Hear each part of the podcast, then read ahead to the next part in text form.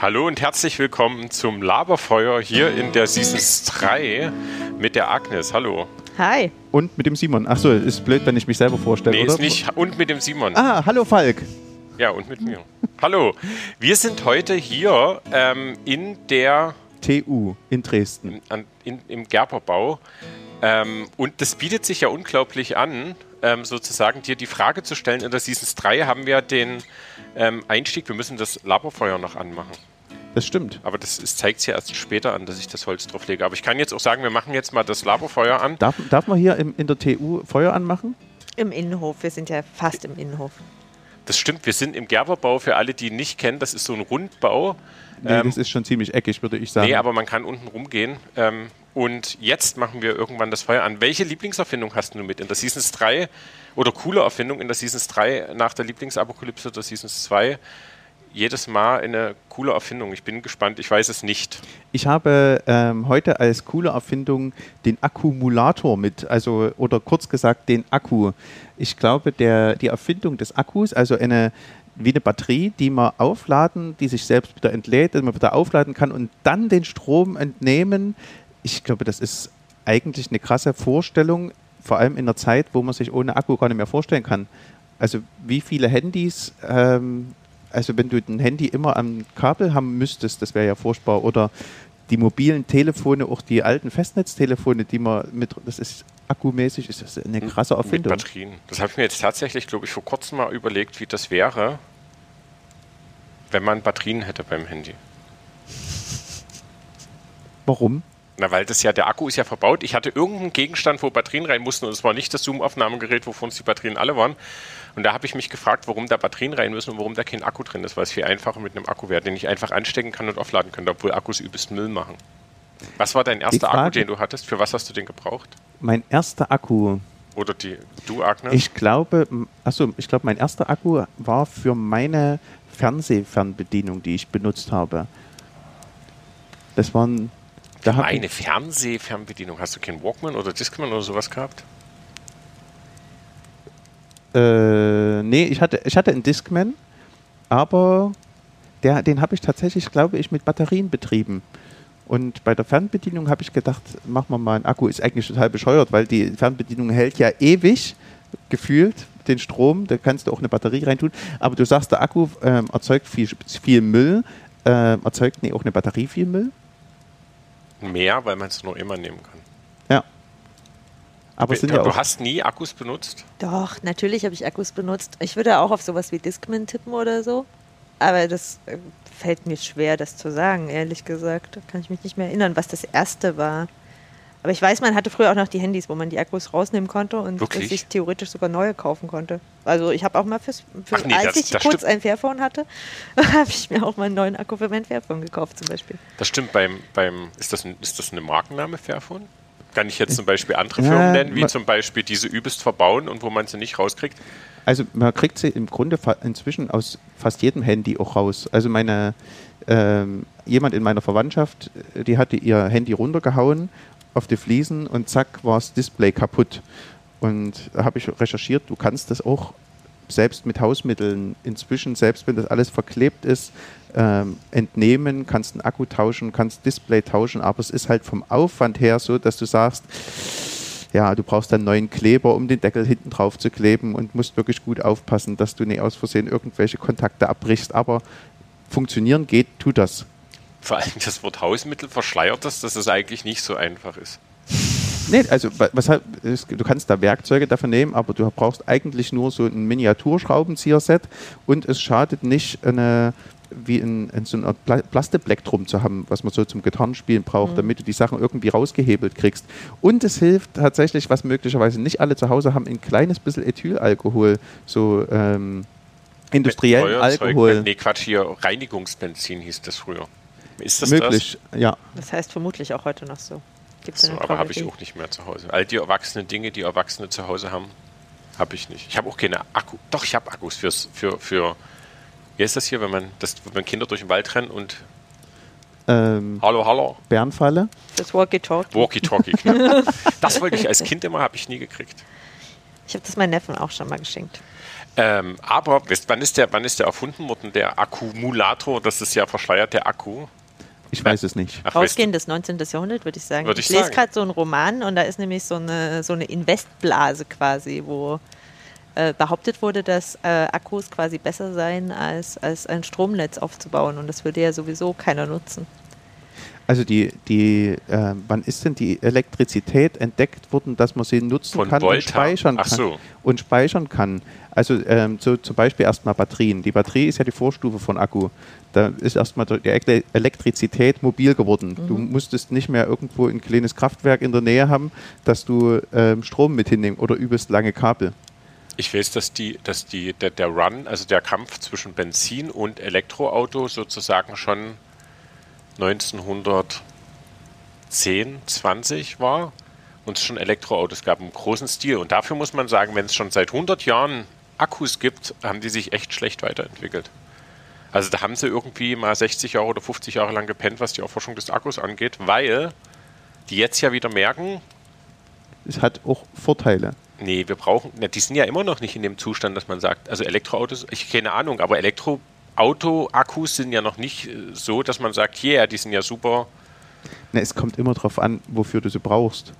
Der, der, der große Nachteil am Akku ist halt, der, du- der braucht eine Wiederaufladezeit. Bei einem Verbrenner gehst du an eine Tankstelle, lädst nach und bist innerhalb von fünf Minuten wieder weg. Na, das ist nicht, das, das meine ich gar nicht, sondern diese, diese Effekte, es gibt ja diesen Wirkungsgrad, also hier Ach so, irgendwie du? bei, ich kenne mich da nicht aus. Also für alle, die uns jetzt zuhören und eine große Liebe für Akkumulator, Akkumulator, Traktor, für Traktoren haben, verzeiht bitte, ehe der E-Traktor kommt. Nee, dass, dass man quasi übelst viel speichern kann und der, der Akku quasi nicht kaputt geht. Das, das Also du Könnte- meinst, dass er nicht an, an Kapazität verliert. Genau. Genau. Und das, das müsste noch besser werden. Und Ja. es wäre cooler, wenn wir quasi einfach vielleicht im Innenhof forschen dann. Wir können ja noch so. Das war's zum, zur Lieblingserfindung, Gut, nee, zur ich- guten Erfindung. Ähm, ich werde es noch viel mehr wissen, nachdem ich dann für die Shownotes quasi das alles gelesen habe. Für Ja. euch. Und reingesetzt habe. Ich ist auch eine Testfrage. Zur großen, großen Laberfeuer-LK wird das abgefragt. Ähm, jetzt zum Gast. Der, Der Gästin ist, ist der Gast- eigentlich der, Da der scheiden sich die Geister. Also ich würde tatsächlich sagen, dass man Gast sagt, egal ob ähm, männlich egal oder welches weiblich oder welches genau. Geschlecht? Ähm, aber ich habe auch Kolleginnen, die auch einen kleinen Podcast haben, Judith aufs Ohr, und die sagen Gästin. Judith Also- aufs Ohr. Judith aufs Ohr, da lest ihr es auch. Ach, Judith. Wissenschaftstransfer der besonderen Art. Super geil. Ich post. Das ist ein Pod. Ach, das ist Das gleich ist der ein Podcast. Ja, ja. Leute, ähm, der, der, der Post wird euch eher erreichen als ähm, sozusagen.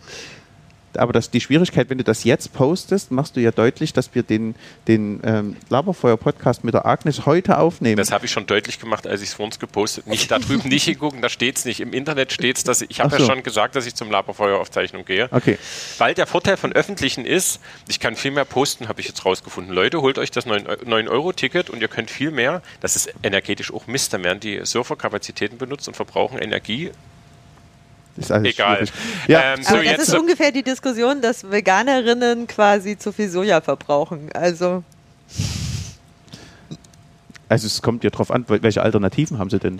Die, na, Soja Nee, ist aber das besser, ist ja- das besser als ist- Tieressen, aber Soja ist den Boden schlecht. genau, aber Soja wird hauptsächlich als Futtermittel angebaut, damit andere Leute Tiere essen.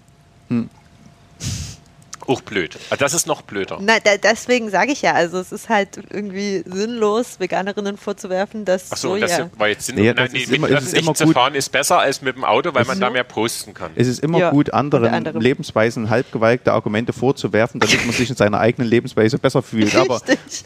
Nee, aber es wäre ja auch einfach sinnvoll, wenn wir erneuerbare Energien haben und dann sind die Serverkapazitäten ja auch mit erneuerbaren Energie betrieben und dann ist das Problem auch nicht mehr zu sagen, wir verbrauchen zu viel Energie. Naja, insgesamt sollten wir, glaube ich, schon auf unsere Ressourcen achten, auch auf die Erneuerbaren.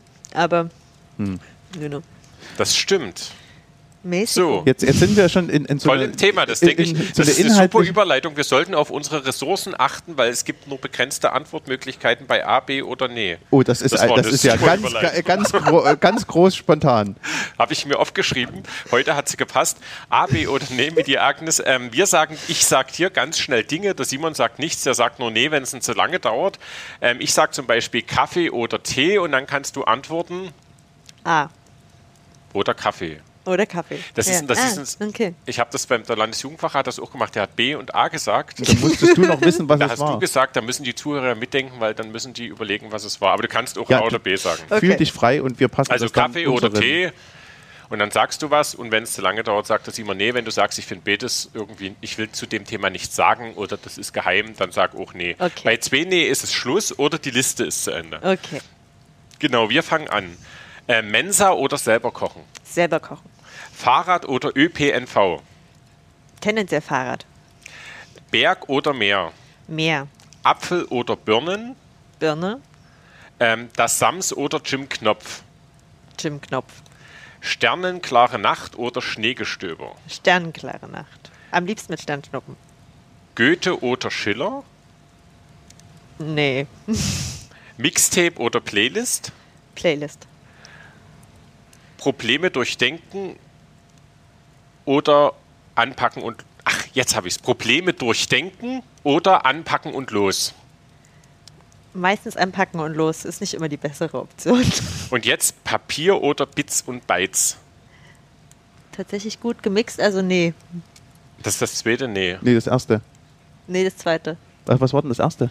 Äh, Habe ich vergessen. Schiller oder Goethe? Ach Schiller ja, dann- Goethe. Als ich dann ist die Liste habe, zu ich, Ende dass und ich, ja, schwupps. das, das weißt du doch gar nicht, ob die Liste zu Ende Doch, ist. du Ich hast deine noch- letzte Nein, und schließlich hast du angefangen mit Papier oder schließlich. ja.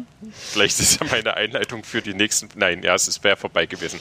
Schiller oder Goethe hätte ich auch nicht gewusst. Ich finde auch, das ist so eine ganz komische Auswahl, oder? Na, ich habe so eine leichte Tendenz Richtung Schiller, weil der mir ein bisschen progressiver erscheint und ein bisschen aufrührerischer. Ich habe eine leichte Tendenz zu Goethe, weil ich das Gefühl hatte, den habe ich besser verstanden, auch wenn ich seine Ansichten nicht teile. Äh, äh, okay. Schiller habe ich gelesen zu der Zeit, wo man ihn halt in der Schule liest und da habe ich drei Seiten gelesen und wusste nicht, was der von mir will. Und es gab dann Mitschüler äh, von mir, die haben wirklich begeistert erzählt, was da, was da für tiefer Sinn drin steht. Ich habe gedacht, nee, ich, ich bin ich so dumm. Du bist mehr ein Goethe-Typ.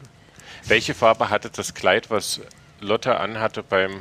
Hieß die überhaupt Lotte? Bei Gretchen? Werber- Gretchen hieß er. Nee, Quatsch, Gretchen Nee, ist Lotte doch aus raus. Weimar. Das war doch seine, seine Gattin. Ich meine Oder die aus Die. Leiden des jungen Werthers. Ich, ihr merkt aber, wir sind alle schon ein bisschen Gelb, hätte ich gesagt. gelb oder so, ne? Ich hätte gelb gesagt. Ich, Das, war- die hat die ja irgend, der hat die ja irgendwo die getroffen. Leiden fand ich doof. Ey, die sind, das war, war ich hochmotiviert, als ich nach der Ausbildung wieder zur Schule gegangen bin. Und wir haben dann noch Mussten wir Buch lesen. Da ich gedacht, jetzt nehme ich das mit dem Buchlesen mal richtig ernst. Und es waren die Leiden des jungen Werthers. Und dann bin ich irgendwie, ich habe es fast geschafft. Und dann haben wir noch gelesen, die neuen Lei- Leiden des jungen. Das ist nicht von W Goethe. von W. Preußler. Ja. Genau. Was von Gottfried? Nee, von. Nee, wie hieß denn der Wie, wie heißt denn der Vorname? Wüsste ich jetzt nicht mehr, aber Preußler würde ich sagen. Ja, Ist- kann sein. der vom, vom, Ich- vom Was ich bei, Krabbert, oder? das Einzige, was in dieser Geschichte von mir der? hängen geblieben ist, dass der Protagonist dort am Anfang auf dem Plumpsklo sitzt und sich irgend so ein ähm, altes Heft mitnimmt als Klopapier und dann fängt, und das sind die Leiden des äh, jungen Werther, und auf diese Art und Weise dort äh, erstmal Titel und äh, hintere Seiten äh, benutzt und dann sich in dieses Buch verliebt. Krass, das ist ja, dann lese ich es ja vielleicht doch mal. Nee, das, das, das, ist nicht So das ist das einzige von dem Buch, was ich noch weiß. Nach Nein, das über von dem Autor, nicht was du jetzt gesagt hast, motiviert mich, das zu lesen. Ach so, gut. Ich mag ja den, den Räuber Hotzenplotz so. Der strotzt so von Tiefgründigkeit. Ähm, jetzt kommen wir zu Personen. Wir haben jetzt schon ganz viele Personen genannt. Wer bin ich? Willst du anfangen? Oder sollen wir anfangen? Dann weißt du, wie es geht, dann kann man sich so, so reinlernen. Das ist immer Okay, dann fängt vielleicht einer von euch an. Oder habt ihr eine Person gemeinsam? Nee. Nee. Also, äh, dieses, also wir stellen vor, das ist nicht mit Fragen, wie man es okay. manchmal kennt, sondern sobald du eine Idee hast, wer es ist, kannst du reinfragen und es ist, geht nicht darum, wer wer es zuerst, sondern eher Okay. um Spaß an der Freude. Okay, verstehe. Fängst du an? ich kann anfangen. Ich nehme heute mal mein Handy zur Hand. Ich bin männlich. Ich bin tot. Ähm, ich Das heißt, du hast auch mal gelebt. Ja, genau. Ähm, ich bin ähm, sozusagen Nachkriegskind gewesen, also in der Nachkriegszeit geboren und vor ähm, drei Jahren gestorben. Ich sage über mich selber, dass ich nicht so ein guter Vater bin und trotzdem ähm, haben ganz, ganz viele Väter und Mütter auf das gehört und mir zugehört und gebannt in Räumen gesessen und mein Vorträgen Juhl? Ja, es ist Jasper Juhl, richtig. Wow. Das ist aber zu einfach ja. für einen Simon gewesen. Für dich wäre es ultimativ schwer gewesen, vermutlich. Ich habe mich gerade gefragt, ob du den nicht schon mal hattest. Nee, hä? hatte ich Jasper ich schon mal? Ich bin mir auch bei meiner Person nicht sicher, ob ich die schon mal hatte. ähm, also ich wäre nicht auf den Namen gekommen, aber in der Erziehungs-, also in, in der Elternbubble ist ja. das, glaube ich, ein großer, großer Name, oder? Ja. Also wenn man sich so mit Erziehung auseinandersetzt und so, wird es, glaube ich, viel Vermutlich an der Uni im Erziehungskontext eher nicht so, weil der von sich selbst, der hat halt auch, der ist, hat gesagt, der ist nicht so der wissenschaftliche. Na, ich würde sagen, ich habe den eher so im Sozialarbeiterinnen-Kreisen auch immer mal ähm, Na, Familientherapeut. Ja. Das wäre dann irgendwann, hätte ich gesagt, ich bin Familientherapeut. Sein größter Traum wäre gewesen, mit mir mal Eis zu essen in Dänemark. Nein, das glaube ich nicht. Aber das fände ich schon cool. Nee, ist halt einer der Personen, die mich nach dem Pädagogikstudium am meisten beeinflusst haben und die krassesten Leuchten im Kopf ausgelöst haben. Mhm. Weil der über Macht geredet hat in der Pädagogik und das hat mir im Studium so keiner. Also es war nicht so, da sagst du jetzt gleich doch, das war ich, Thema. Nee, das, ich würde sagen, äh, das Thema Macht wird tatsächlich in der Pädagogik viel zu selten thematisiert. Welche Macht der Erziehende, die Erziehende hat und sich ihr bewusst zu sein und nicht eben, also ja, es wurde bei uns im, im Studium eher untergründig behandelt. Also ich erinnere mich zum Beispiel an Religionspädagogik, wo es um die Frage der Rolle des Pädagogen im Religionsunterricht geht, nicht mit seiner eigenen ähm, Haltung, mit seiner eigenen Glaubensansicht dort ähm, die Schüler zu beeinflussen, sondern ihnen die Möglichkeit zu geben, selber sich zu entscheiden. Beutelsbacher Konsens, sage ich nur. Ja. Mhm. Was du mit. Ich soll ich mal was machen? Ja. Oder bist du? Ja, ich kann auch. Also ich habe tatsächlich, ähm, ich habe nach einer Frau gesucht und dann habe ich aber gedacht, ich hätte gerne irgendwas, was so einen Link zur evangelischen Kirche hat. Deswegen habe ich äh, mich für Margaret einen Mann Käsmann. entschieden. So. Nein. Ein Mann, der auch äh, verstorben ist. Er ist gewaltsam zu Tode gekommen. Dietrich Bonhoeffer. Tatsächlich, unglaublich. Oh, Simon, das war ja jetzt. Ich habe es schon sofort gedacht, aber ich hätte es jetzt nicht gesagt. Sorry. Ja, doch. Nein, weil ich dachte auch so, also ich habe ja in meinem Leben auch viel in Gedenkstätten gearbeitet, unter anderem in Flossenbürg, wo Dietrich Bonhoeffer ja ähm, umgebracht wurde, kurz vor Kriegsende. Und ähm, genau, deswegen habe ich mich für Dietrich Bonhoeffer entschieden. Und weil mir meine Schwester tatsächlich vor wenigen Tagen einen ganz zauberhaften Text über Mut und Zivilcourage von Dietrich Bonhoeffer geschickt hat und ich das eine schöne Geste fand. Also ich mag von Dietrich Bonhoeffer, äh, von guten Mächten wunderbar geborgen, sehr diesen Text, der theologisch und menschlich so durchdacht ist, wo ich denke, ah, den auch zu singen, ähm, ist ja, das herausfordernd. Als, als, Text. Der hat das mhm. als Text geschrieben genau. und es gibt nachträglich verschiedene ähm, Melodien, drauf. Melodien drauf. Die manchen ja. sind besser, die anderen nicht, aber das ist ja immer eine Geschmackssache.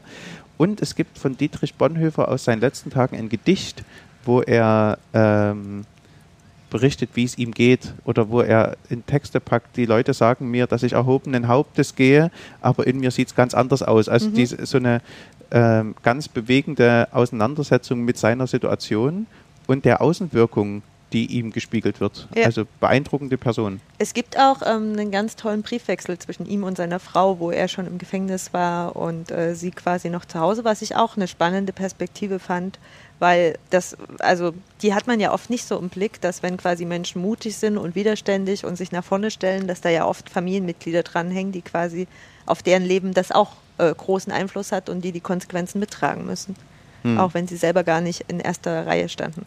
Das ist übrigens in der Politik auch so. Ist mir aufgefallen, dass das selten Thema ist, was das für die Familien bedeutet, wenn hm. Menschen ähm, sich so nach vorne stellen und auch so viel Zeit da investieren also Verantwortung übernehmen. Aber das gilt sowieso, glaube ich, für alle Personen des öffentlichen, wie nennt man denn das, öffentlichen Lebens? Öffentlichen Lebens. Öffentlichen Lebens. Das gilt, ja. Also ich will mich jetzt nicht mit Politikern gleichstellen. Also ich sehe, ich sehe gerade dort an der Wand fertig. eine äh, Angela Merkel-Maske. Ach so, die sehe ich nicht. Ähm, und da habe ich, das habe ich mir bei dieser Frau schon mehrfach gedacht. 16 Jahre Bundeskanzlerin zu sein und wenn man das manchmal in den äh, Medien nachverfolgt, wo die überall, wie oft und wie viel gewesen ist, was hatte die von Privatleben? Also hatte die eins, der arme Mann? Also das. Das weißt du ja so nie. Nein, es waren die Gedanken, die ich so, die mir über, die, über, Ja. die, äh, über diese Rolle einer Bundeskanzlerin gemacht habe. Und mit je mehr Politikern ich geredet habe, desto mehr ist deutlich geworden, die haben oftmals einen 60-Stunden-Tag, weil sie so viel mit Texten und Recherche und Woche. Woche, Woche. ja, möglicherweise hatten die sogar eine 60-Stunden-Woche. Ja, genau. Also die Person selbst hat eine 60-Stunden-Woche, aber da sind dann halt Menschen im Hintergrund, die sagen, okay, das ist okay. Ja. Das ist okay, dass ich die Wäsche gemacht habe, dass ich die Spülmaschine ausgeräumt habe, dass ich für die Kinder da war und das Ja. passt so. Und wir finden das wichtig, dass du das machst. Und das, also da bin ich echt auch selber gerade sehr dankbar, dass ich auch jemanden zu Hause habe, der sagt, das ist okay. Hm. Kann ich verstehen. Deine Leidenschaft, also die, die sozusagen, aber das ist ja was Soziales Totales, wenn man sagt, ähm, ich teile deine Leidenschaft, indem ich dir den Rücken frei halte oder dir die Füße frei halte. Ja, und also so, es- also so hier halte, dass man drauf Es gehen ist kann. eben kein Bild von, von Wertigkeit. Ähm, wir sind auch alle Bete in einem Dienst, wo wir oftmals in den Zeiten arbeiten, wo andere Freizeit haben. Und Und? äh, wenn dort meine Frau zu Hause ist und sich um, um Kinder kümmert oder für sie da ist, ist das eben keine Wertigkeit nach dem Motto, du machst die, ich mache die wichtigen Sachen und meine Frau macht so diese Bömpelarbeit. Ich habe nur leider das Gefühl, dass ich sehr viel mehr Wertschätzung für meinen Dienst bekomme, als meine Frau für ihren Dienst, den sie zu Hause macht. Und der nicht äh, unwichtiger ist, sondern vielleicht manchmal sogar wichtiger. Aber das gilt ja für alle Eltern. Also gesellschaftlich ist das ja gar nicht anerkannt, dass die Eltern, die, also so heute früh, also mir geht es ja oft so, dass ich immer denke, wann werde ich mal den Post absetzen, weil ähm, Eltern, die mehr als ein Kind haben, also so zwei, drei, dann geht es, glaube ich, los, die machen quasi, bevor die auf Arbeit losgehen, wenn sie dann auf Arbeit gehen, haben die ja quasi schon zwei Stunden Eventmanagement hinter sich. Ja. Ähm, und, und das macht sich ja die Gesellschaft auch gar nicht, gar nicht bewusst. Und dann sagt man ja, ja, es gibt ja Kindergeld und so weiter und so fort. Aber für Leute, die keine Kinder haben oder nicht wirklich mit Geld haushalten oder hantieren müssen, die, die machen sich keinen Plan, dass das einfach nicht richtig bis zu Ende gewürdigt und durchdacht ist. Also gerade bei, bei Kindergeld und Kita-Gebühren, wo man sich sagt, na Entschuldigung, reicht vielleicht, wenn es nichts ist in der Kita. Ähm, und so, so ein Numpitz genauso wie früh und nachmittags macht man halt ganz viele Sachen. Das ist schon spannend. Und die in Politik, öffentliche Personen, und wenn sie sich dann noch für was einsetzen, was andere blöd finden, leitet die Familie vielleicht mit, weil von Bonhoeffer sind wir ja gekommen, was du beschrieben hast. Und wenn man dann sagt, ich finde zum Beispiel Akkumulatoren, Punkt, Punkt, Punkt, und dann sagt jemand anderes, hat eine andere Meinung, und die andere Meinung an sich ist dann noch nicht das Problem, sondern dass irgendwie wir gerade mal wieder in so einer Ausprägung sind, wo man denkt, dass man den anderen mit seinem Hass vollkotzen kann. Zum Teil. Und da leidet ja die Familie dann auch drunter. Wenn dann jemand in die Schule kommt und sagt, bist du nicht der Sohn von oder die Tochter von? Egal in welche Richtung. Also es ist ja zum Beispiel auch, also ob es SPD, CDU oder auch bei AfD ist, ähm, muss man ja den Kindern auch eine eigene Wirklichkeit zugestehen oder den, den Ehepartnern eine eigene Wirklichkeit zugestehen. Absolut. Obwohl ich mir das schwer vorstelle, wenn es sehr konträr ist. Weiß nicht. Wenn die politischen Meinungen sehr konträr sind, ist eine spannende Frage. Du hast ja was mit Politik, machst du ja auch. Darf ich erst noch meine Person sagen? Ach so, nö. War es eine ehrliche Frage oder eine falsche Frage? Ich bin mir nicht sicher, weil ich fühle mich mit der Person, die ich für heute rausgesucht habe, nach dem, was ihr rausgesucht habt, irgendwie schlecht. So, Nimm so doch- oberflächlich. Nimm ihn doch. Ich, ähm, ja, ich habe eine Person, die gab es nicht wirklich, ist eine Erfindung. Ist vor allem durch das Medium Fernsehen bekannt geworden. Ist auch nicht die Hauptrolle in den Serien und Filmen, wo diese Person mit vorkommt. Ist mir aber sehr sympathisch. Hat ähm, einen gewissen Gegenspieler. Ich beziehe mich jetzt erstmal auf die, auf die Filme, ist aber in der Serie ganz ähnlich. Hat einen gewissen Gegenspieler, der sehr, sehr logisch ist und diese, dieser Mensch ist eher ähm, gefühlsgetragen, geladen und auch manchmal irgendwo bei den. Schlümpfen? Nein, ähm, es ist ein Arzt. Äh, oder ich bin ein Arzt, der in einem Dr. Film, House. in Nee, einem Film äh, habe ich mich über die Medizin der 90er Jahre wirklich aufgeregt weil, und habe mit einer Hilfe von einer Pille einer Person einfach mal eine Niere nachwachsen lassen. Ähm, das heißt, ich komme eher in einem Science-Fiction ähm, vor. Das ist überhaupt nicht mein Metier, aber schon. ihr seid da. Was? Was? Aber es ist traurig, dass du die Neuverfilmung quasi als Nee. Ich habe die alten Filme der vor Augen, 80er, aber 90er Jahre vor Augen. es ist Pille. Ja, Aber McCoy also, heißt er. McCoy von Pille Star Trek. Aber What? ich habe keine Ahnung, wovon ihr redet. Ähm, Captain Kirk. Was? Sagt ihr das was? ja, das Raumschiff ja. Enterprise. Ja, da, Captain Kirk ist ja. da. Das ist, ist eine gute A, B oder Nee-Frage. Kirk oder Picard? Ja. Wichtige Frage. Aber also, das ist ja spannend, wenn du was mit politischer Bildung machst und keine Ahnung von, von Star Trek hast. Was ist denn das für eine Kategorisierung? Ja, ich glaube total, dass man super politische Bildung an Star Trek machen kann. Das ist halt einfach nicht mein. mein, nee, das, mein das war Spaß. Das war Spaß. Das ist natürlich für Pfarrer viel wichtiger, Star Trek. Also ich fand, äh, ich, äh, als ich die alten Filme zuerst gesehen habe, fand ich Pille lange Zeit irgendwie unsympathisch, bis er mir Stück für Stück immer sympathischer geworden ist. Ähm, und sein logischer Gegenspieler, der Spock, die reiben sich immer herrlich aneinander. Das ist aber auch kein Gegenspieler, das ist ja wieder, sind wir auch Gegenspieler? Nein, die, das ist so eine Art Hassliebe, die sie miteinander teilen. Die sind auf dem Raumschiff nicht immer einer Meinung und entwickeln sich aber immer deutlicher zu äh, Leuten, die tatsächlich miteinander kommen und sich gegenseitig schätzen. Aber ähm, von der Grundlogik her regt sich McCoy gerne über Spock und seine ähm, herzlose Logik auf. Guckt mal bitte alle, alle Folgen. Aber das sind sehr fruchtbare Beziehungen, wenn man solche Menschen im Leben hat. Definitiv. Also das ist auch, also das ist zum Beispiel eine Funktion von politischer Bildung, auch eine Reibungsfläche zu sein. Also auch mal in den Widerspruch zu gehen, auch mal ein anderes Angebot zu machen, eine andere Perspektive aufzumachen. Ein anderes ich Angebot ist auch ein schönes Wort für eine Gegenposition, oder? Ja, klar. Aber cool. das ist deine Wahrheit. ja, das ist ja. ja, aber Wahrheit ist ja immer gleich so absolut. Genau. Also das, das, ist ja Wahnsinn, dass wir immer denken, wir reden die ganze Zeit von Wahrheiten. Ja.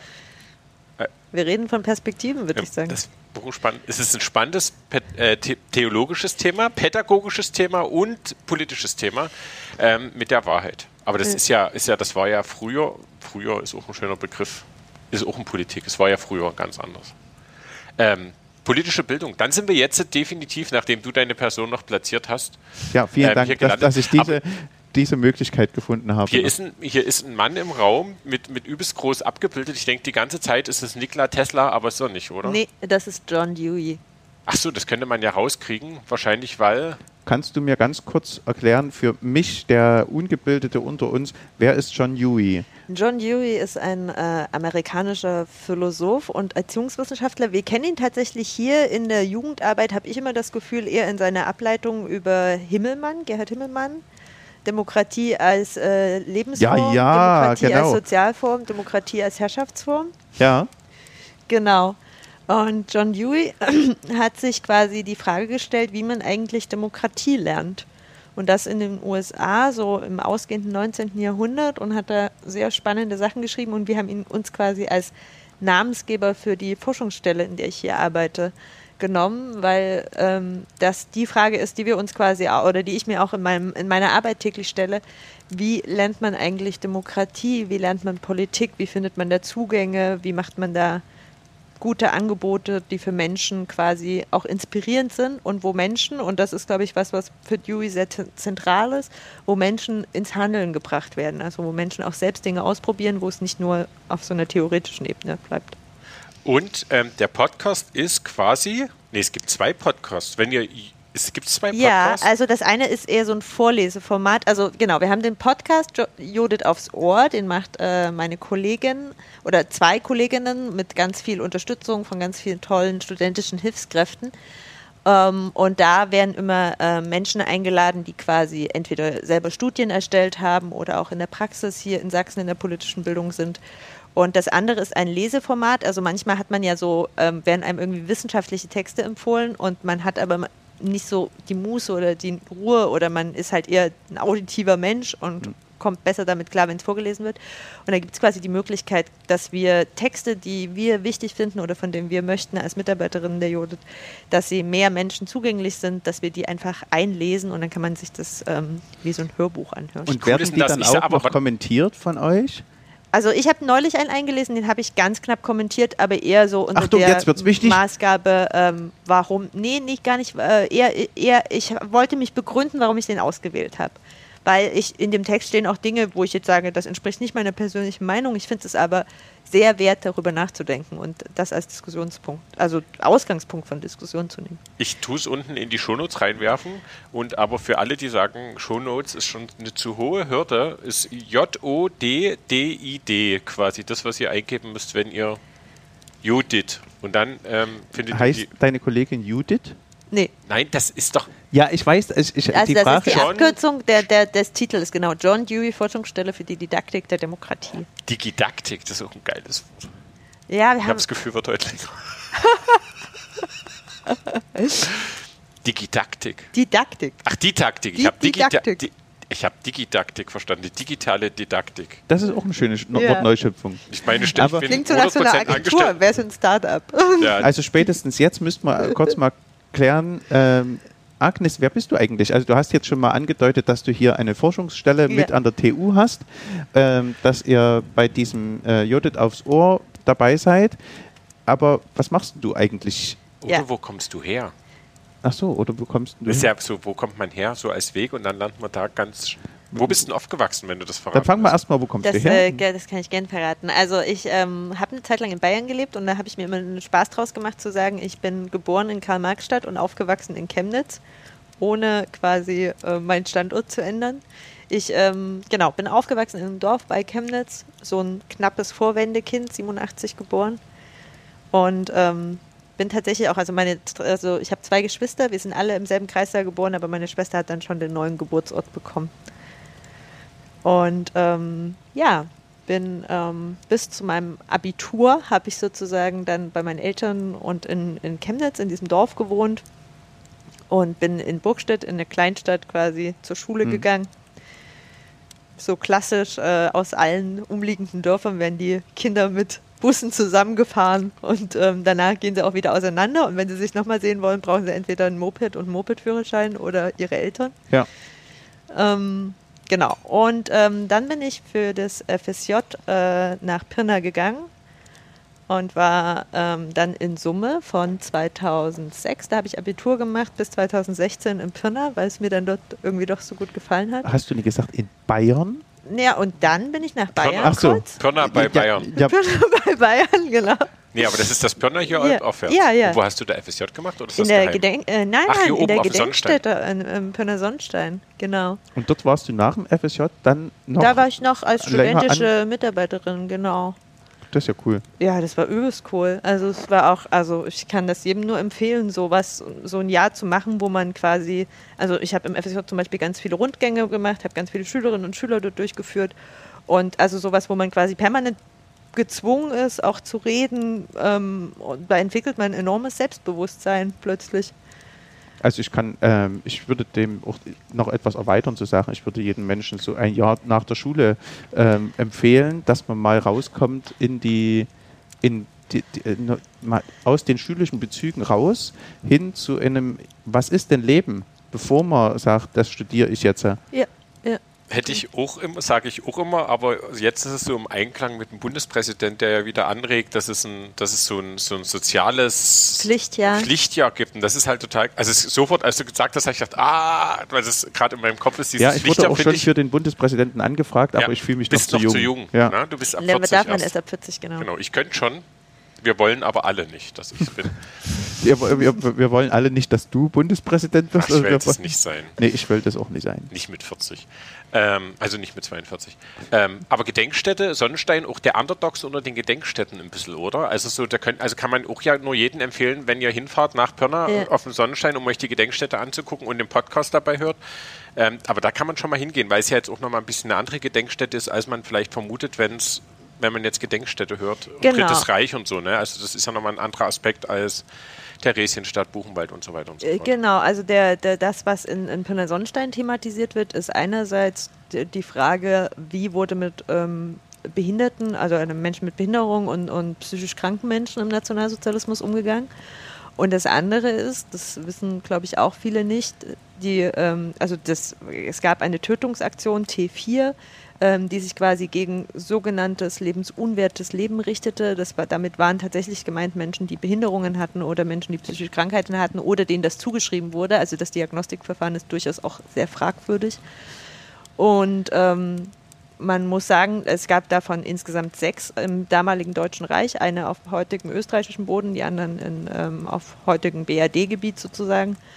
Und ähm, das waren unterm Strich auch Testläufe für spätere weitere Massenvernichtungen. Also das waren quasi Gaskammern auf deutschem Boden und das gab es tatsächlich nicht allzu häufig. Genau, und aber was ich, was mich also was mich so ein bisschen ähm, in, in Sonnenstein herausgefordert hat, ich hoffe, es war ein Sonnenstein, ähm, das jetzt nicht vermische, dass es eigentlich eine sehr progressive und äh, moderne ja, Einrichtung total. war, bevor die Nazis sozusagen oder der Nationalsozialismus die, die Einrichtung okkupiert hat. Ähm, war das sozusagen für psychische Erkrankungen oder Menschen mit Behinderung, war das schon eine sehr progressive Einrichtung, was immer, das heißt aus unserer heutigen Sicht wahrscheinlich immer noch ein bisschen steinzeitlich, aber ähm, und das heißt, also das fand ich spannend für mich, diese Reflexion, dass fortschrittlich zu sein, mhm. in dem einen Moment einen nicht davor schützt, im nächsten Moment menschenverachtend zu sein. Also ja. das war für mich so der Moment, wo ich so gedacht habe, krass, wie kann das sein, dass eine Einrichtung, die so ist und so eine Kultur pflegt, plötzlich ja, wobei man sagen muss, es wurde ja quasi der Raum genutzt und das Personal, da gab es also konkret im Fall Pirna Sonnenstein tatsächlich wenig bis keine Kontinuitäten, quasi zwischen der Heil- und Pflegeanstalt nannte sich das vorher und dann später diese Einrichtung. Aber also zum Teil kennen wir die Einrichtung ja heute noch. Ähm, Arnsdorf ist sicherlich in Sachsen vielen ein Begriff als große psychiatrische mhm. Klinik. Ähm, und ähm, es war halt so, dass in Pirna Sonnenstein zu dem Zeitpunkt, wo die Tötungen stattgefunden haben, keine Patienten mehr gelebt haben sondern die sind alle in andere Anstalten verlegt, also man sprach damals eben zeitgenössisch von Anstalten, sind alle in andere Anstalten verlegt worden.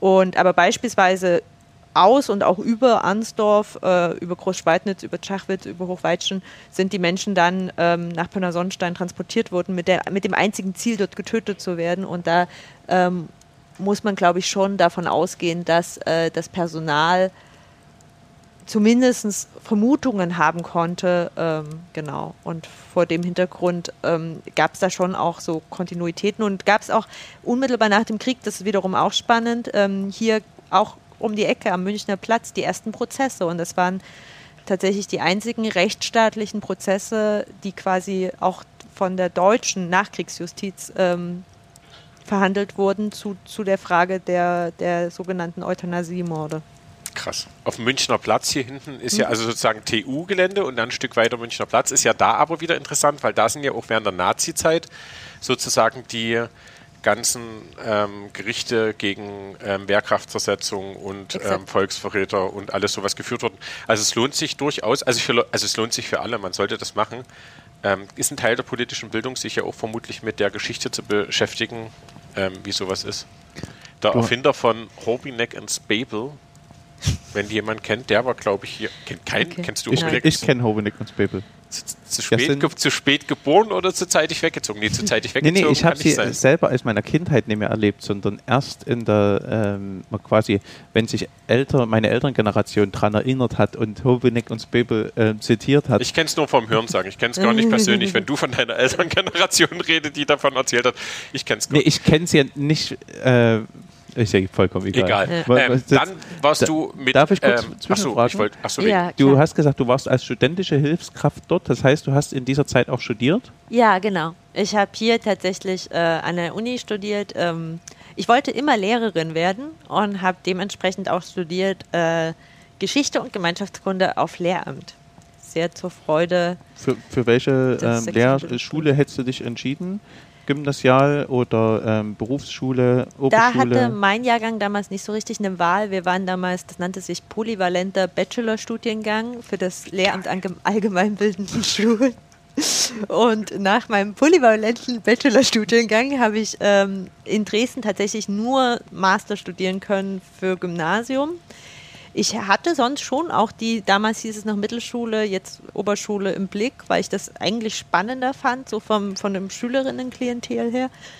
Aber hatte, war dann einfach zu träge oder vielleicht auch zu gut angebunden, je nachdem, wie man das beschreiben möchte, ähm, als dass ich nach Leipzig gegangen wäre dafür. Und deswegen habe ich ähm, hier dann den Master noch gemacht. Und aber irgendwann ist, kurze Frage, das Wort Bayern gefallen, oder? Genau. Also ja. ich frage mich noch, wann, weil du jetzt. 2016 bin ich nach Bayern gegangen. Ah, okay.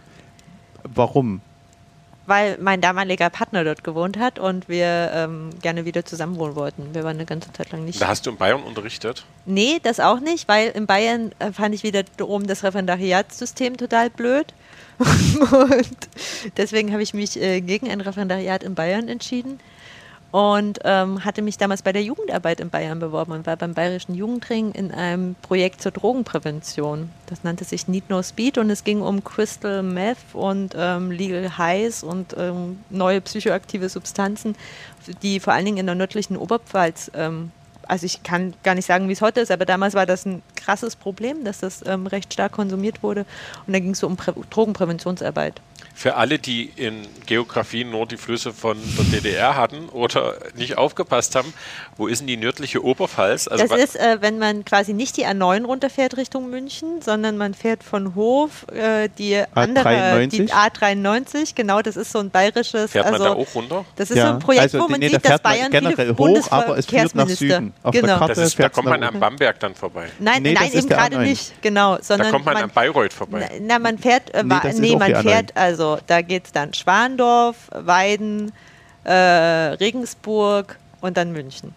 Also kommst im, im, Grunde bis Regensburg und äh, äh, kommst dann nach Regensburg, glaube ich, wieder auf der A9 ja. drauf. Ne? Man ja, kann sich so. entscheiden, wenn man bei Hof fährt, kann man sich entscheiden, welche genau. der zwei Autobahnen man fahren kann. Und ich frage mich, fühle ich mich heute mehr so Wagner oder so nicht Wagner? Weil eins führt an Bayreuth vorbei. Ist aber, glaube ich, kürzer.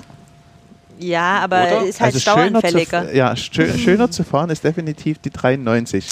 Das Sams oder der Auto vom Sams. Nee, das Sams kommt, glaube ich, aus Bamberg. Ja, oder der Auto kommt aber aus wir reden ja überhaupt nicht über Bamberg, weil Bamberg Nee, wir reden nicht über Bamberg, aber das ist, aber es ist Bayern. So, genau. genau. Und da, aber hast du ein nee, Referendariat je gemacht? Nein. Nie. Nein. Das heißt sozusagen, wenn jetzt das Kultus sagt, wir brauchen die eine Lehrerin für Geschichte und da müsst, müsstest, könntest du nicht unterrichten, sozusagen. Naja, ich, ich, ich glaube, die wird mich knallhart als, als, als Quereinsteigerin vermutlich einstellen. Ja. Und dann müsstest du nochmal Also ich wäre zwar eine Zwei-Fächer-Quereinsteigerin, aber keine Ahnung. Ich habe es ehrlich gesagt Egal. nicht versucht. Gerade ist es auch nicht so eine krasse Option für mich, weil ich muss ehrlich sagen, ähm, also in meinen beruflichen Stationen habe ich immer so frei arbeiten können, dass ich mir gerade Schule nur schwer für mich vorstellen kann. Und ich glaube, das wäre auch für die Schule, wo ich hinkomme, wäre das jetzt nicht nur einfacher mit mir. für die also, Schule? Ja, ne, also. Auch für die Kolleginnen. Ja, ne, ja, also ich habe halt, also was ich so mitbekomme von, von ehemaligen Kommilitoninnen oder auch so Lehrerinnen, die ich kenne, ist halt Schule schon irgendwie ein System, wo man sich sehr einfügen muss, auch als Lehrerin oder Lehrer. Und das habe ich auch gehört. Das, auch als das, Schüler. Äh, da bin ich, glaube ich, nicht Schülerin. so. Ähm, das, das kann ich nicht so gut, glaube ich. Ist voll witzig, oder? Das sind wir voll im Thema politische Bildung. Auch ein bisschen oder Politik ist ja, wir leben in einem Land, was wir als frei beschreiben, ist ja wirklich ein frei, mhm. recht freies Land. Das Recht kommt jetzt nur auf der Grund der Erfahrung, was jetzt kommt. Und dann gibt es da ein System, das sich Schule nennt, was es schafft, dass eigentlich so viele Leute in Knechtschaft genommen werden, also Knechtschaft jetzt in Anführungsstrichen, ähm, es geht alles noch. Okay, gut. Es nimmt noch auf. Der Simon guckt nur drauf, was passiert. Ähm, dass sozusagen Lehrer sich nicht frei fühlen oder Lehrerinnen sich nicht frei fühlen, die Schüler fühlen sich nicht so richtig frei, der Direktor fühlt sich auch nicht so richtig frei, die Eltern fühlen sich auch nicht so richtig frei. Das finde ich ja spannend. Wobei das ja eine gewisse polemische Sicht auch auf Schule ja. ist. Ja, Entschuldigung. Ja, ja ich glaube, das hängt, also ich, ich glaube, das hängt ganz stark mit den aus meiner Sicht verfehlten Rahmenbedingungen zusammen. In dem Moment, wo ich 25 oder auch 28 Kinder in einer Klasse habe, der Raum aber eigentlich gerade so reicht, dass da irgendwie jeder einen Sitzplatz hat, ja, natürlich. Ja. Da endet da? halt die Freiheit am räumlichen, an räumlichen Gegebenheiten und auch an meinem Vermögen, auf alle einzugehen und vielleicht auch manchmal an akustischen Gegebenheiten. Also ja, ich es schränkt die Arbeitsmöglichkeiten ja. auch ein. Freiarbeit in so einem Raum ist sehr viel schwerer. Also du bist, bist dann automatisch alleine von der Sitzordnung her beim Frontalen und das Genau. Jesper Juhl, der ja heute schon mal erwähnt wurde, hat ja mal gesagt, Tiere beißen sich auch, wenn der Käfig zu klein ist. Ja, ja, aber das ist auch äh, tatsächlich gar nicht so leicht. Also wir kommen ja nachher noch zu meinem ähm, kommunalpolitischen Ding, aber ich ähm, bin ja hier in Dresden auch Bildungspolitikerin gerade und das ist eine spannende Frage. Wir haben alte Schulgebäude, die, äh, das sind diese sogenannten Dresden-Typ-Schulen, Das, die sind so äh, DDR-Plattenschulen. I know, I know. Dieses H oder, oder genau, dieses hier. H. Eigentlich sind die ganz cool. Also es gibt eine, die ist denkmalschutzgerecht saniert im Blauen. Das ist eine Grundschule. Ich vergesse immer die Nummern, ich komme immer durcheinander. Es ist nicht die 59. Nee, ich würde sagen 149. könnte es sein oder 147. Googles oder mal so. und findet es raus, wenn es Genau. interessiert. Und jedenfalls, also die ist, also das war ein richtig krasser Architektenentwurf und die ist ganz schön saniert und da sieht man auch, welches Potenzial diese Dresden-Typ-Schulen haben. Die sind nämlich zum Beispiel sauhell, weil die zum Teil Klassenzimmer haben, die links und rechts Fensterfronten haben, was super schön ist für die Landatmosphäre. Aber die Räume sind zu klein. Also die Räume sind nach heutigen Standards zu klein. Und jetzt bin ich grüne Bildungspolitikerin und wenn ich halt sage, okay, lasst uns diese Schule abreißen und lasst uns da eine schöne neue hinbauen, sagt meine baupolitische Kollegin, ja, aber Beton, graue Energie und so, Ressourcen schon, wir, können nicht die Schule abreißen, wir müssen, müssen die Schülerinnen halt einen Kompromiss machen. Und das sind so, das finde ich, das macht für mich Politik und auch politische Bildung spannend.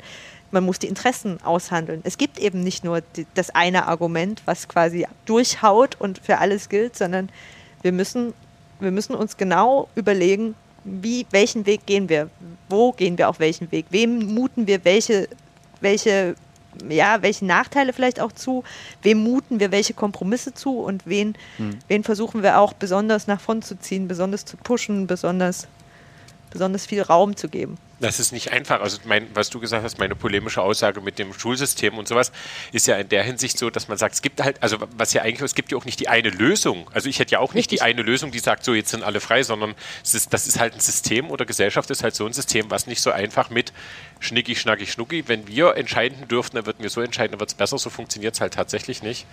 Ich finde es spannend mit den Schulen. Mein Sohn geht auf eine Dresdner Bauschule Ja. und ich gehe so gern in diese Schule rein, ähm, weil dort so ein Frieden herrscht. Das ist eine Schule, ähm, die ist nicht so krass saniert oder ich kann es nicht erkennen. Das, das kann auch manchmal sein. ähm, und und ähm, es ist total ruhig in dieser Schule und es ist total Frieden. Ich war in anderen Schulen, wo die Schüler mehr Platz hatten und, und das ist halt die spannende Frage, wo ich dann wieder sage, naja, vielleicht ist es gar nicht die Frage des Raumes allein, sondern auch wieder, wie man Räume nutzt oder wie man Menschen sieht. Also ähm, das finde ich also spannend.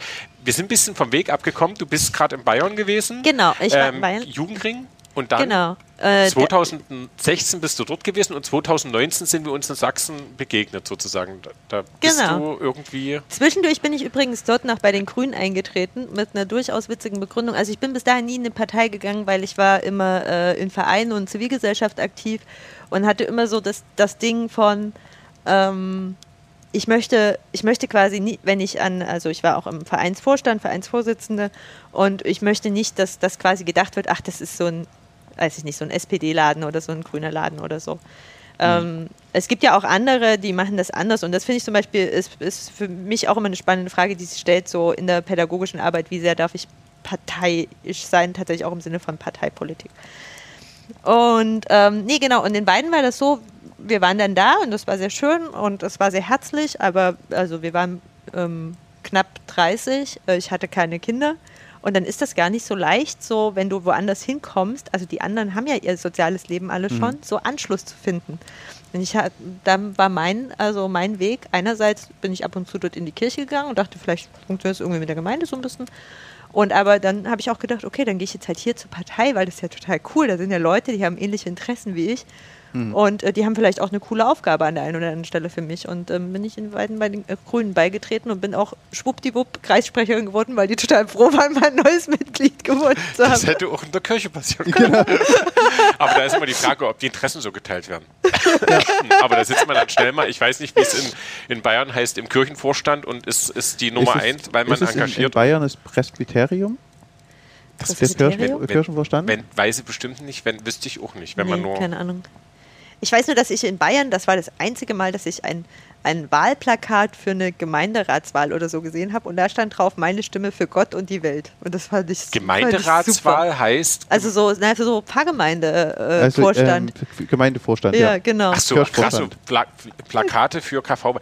Das ist aber auch was für Öffentlichkeitsarbeit von Kirche, dass man eigentlich mal anfangen könnte und sagen könnte, warum plakatiert man nicht im Ort ähm, Kirchenvorstandswahl. Kirchenvorstandswahlen? Aber die Schwierigkeit wäre, dass ich will nichts mehr dazu sagen. Ich will mich nicht um Also Kopf und Kragen reden, aber wie viele KV-Wahlkandidaten könnten denn sagen, darum mache ich das. Nein, und aber die, doch viele können die das Schwierigkeit sagen. aber- ist, ich erlebe in vielen Kirchgemeinden auch die eine gewisse Trägheit, dass es eher die Suche gibt, wer würde es denn machen und nicht wer will es gerne machen.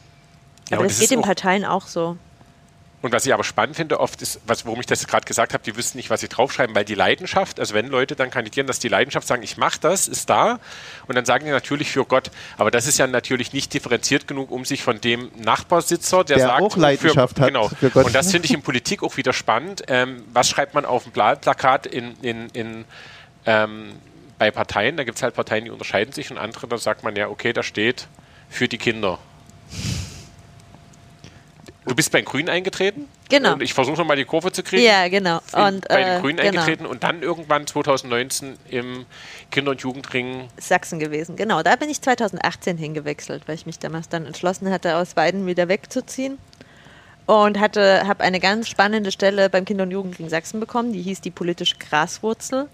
Und da ging es auch, also es war von der Idee her vielleicht gar nicht so weit weg von dem, was ich heute mache, nämlich es war auch so ein Spielfeld und so ein, wir gucken mal, was geht und probieren mal Dinge aus mit der Jugendverbandsarbeit und eben der Jugendarbeit hier in Sachsen ähm, im Sinne von äh, politische Bildung, Zivilgesellschaft stärken. Auch der Jugendverband soll sich selbst als Zivilgesellschaft wahrnehmen, was ich auch einen total spannenden Aspekt finde.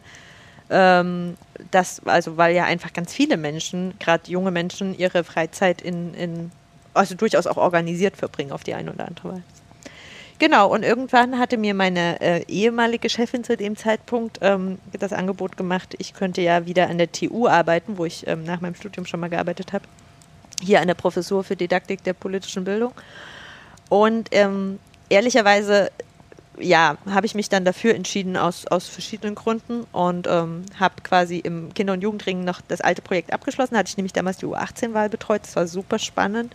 In diesem Rahmen haben wir dich kennengelernt Genau. auf dem Pfingstcamp 2019. Wir haben vorhin schon mal kurz drüber überlegt, was Aber da war war. das die U18-Wahl? Das Ja, war die ja. U18-Wahl. Ach doch, das war die Und da- U18-Wahl. Ich dachte, da das war so Aufarbeitung von, von Wahlprogrammen und so weiter. Nee, nee. Ach, das Ja, war im Rahmen der U18-Wahl. Ja, okay. ja, ja. Und äh, dann, dann hattet ihr so die, die Jugendlichen äh, verschiedene Wahlaussagen in Worte fassen lassen und auch in, teilweise in Bilder gefasst mit Personen, wie die mit Körpersprache was ausdrücken oder so. Ja. Also ich erinnere mich vor allem an die Ergebnisse, die dann da waren, wo ich gedacht habe, das ist schlicht und trotzdem schön bei manchen Sachen und bei anderen habe ich gedacht, was haben sie sich denn dabei gedacht? Aber das ist wahrscheinlich oft mal so in der Politik, wenn man ein, äh, ein Plakat sieht, wo man sagt, ah, das spricht mich an und anderes, was wollen die mir bitte damit sagen? Ja. Ja, ich weiß noch, mein didaktischer Ansatz war damals, dass ich gesagt habe, ich würde gerne mal weg.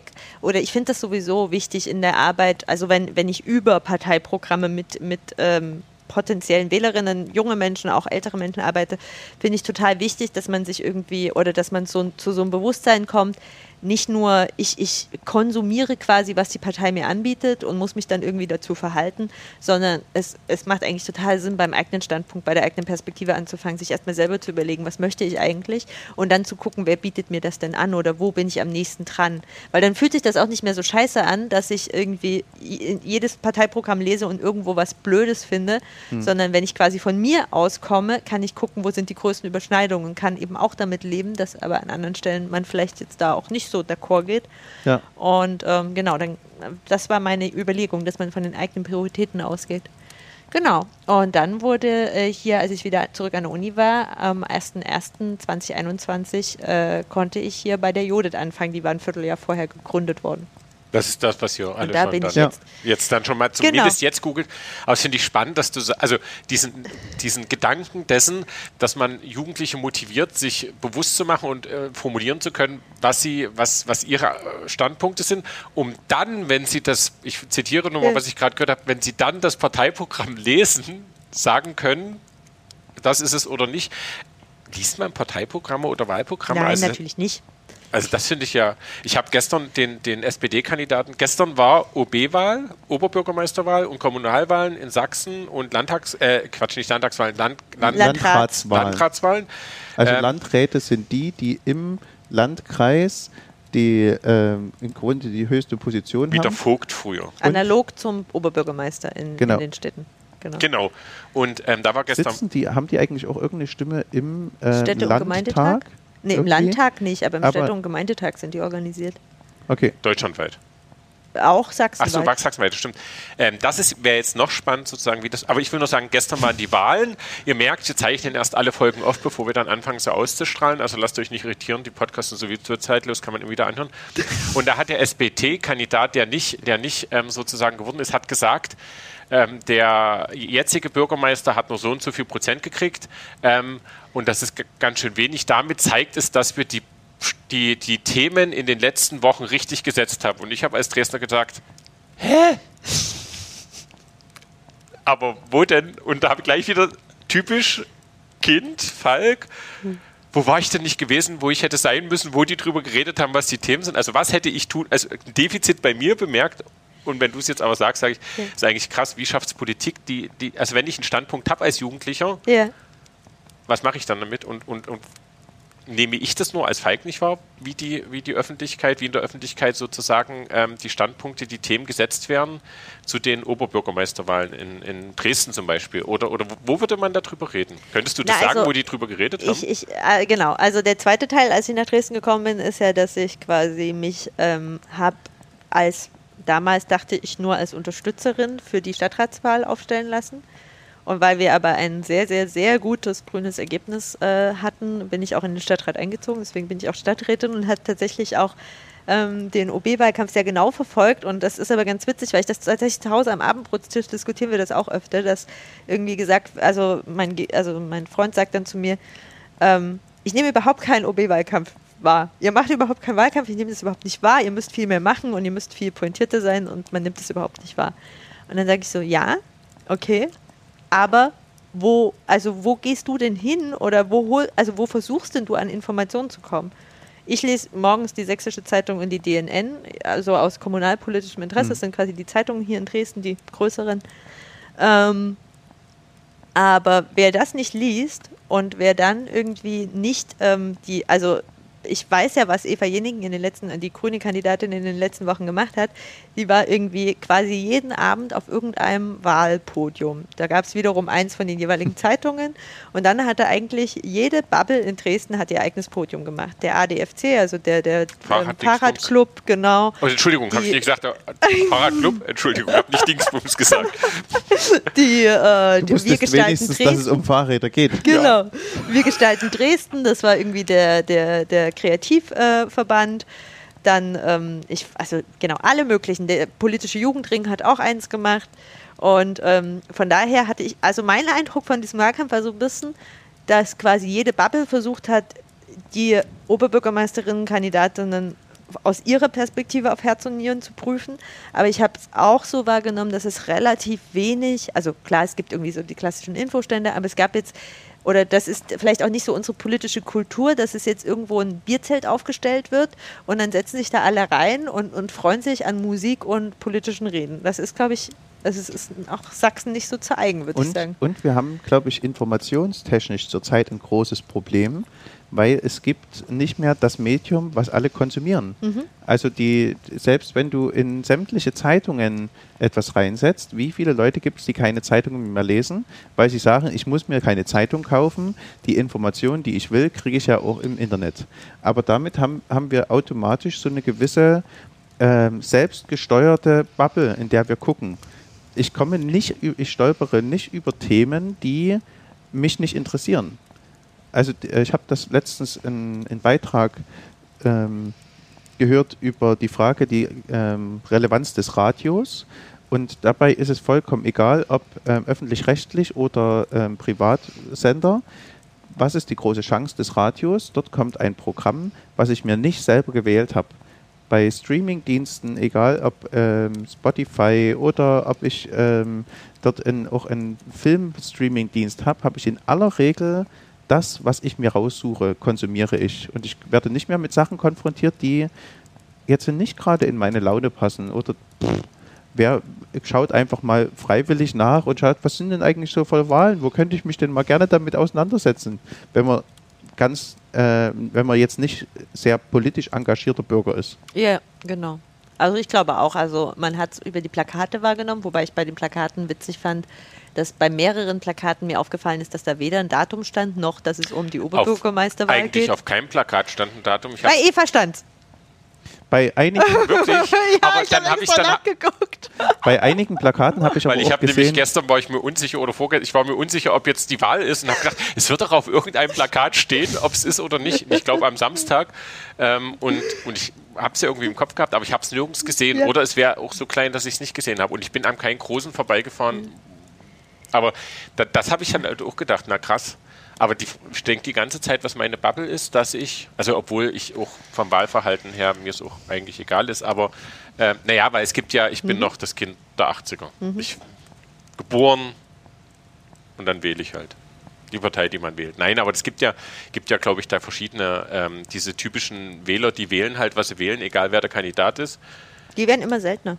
Wirklich? Ja. Aber ich finde zum Beispiel diesen Satz, ähm, cooler Typ, aber in der falschen Partei, da, da denke ich immer, was an dem Satz stimmt nicht? cooler Die, Typ. die Partei oder der gute Typ, weil das, also das, da denke ich, das gibt es ja ganz oft, da denke ich immer, na, hä, aber ist doch komisch, weil eine Partei steht ja auch für ein bestimmtes Ding. Sie Wo, kann wobei mir das bei den, also ich ähm, komme aus Mittelsachsen, aus wohne in Flöa, wir hatten auch OB-Wahl, unsere Kandidaten, unsere Kandidaten, es gab genau einen, der so. amtierende und man hätte halt noch einen anderen Namen mit drauf schreiben können auf den Wahlzettel. Aber In irgendeinem Dorf Ja, ist das so gewesen. Da ist der, der quasi auf dem Wahlzettel stand, ist nicht gewählt Genau. worden und jemand anderes hat sich gegen ihn durchgesetzt, weil der so oft auf den Zettel geschrieben aber wurde. mit über 50 und wusste Prozent. der das schon?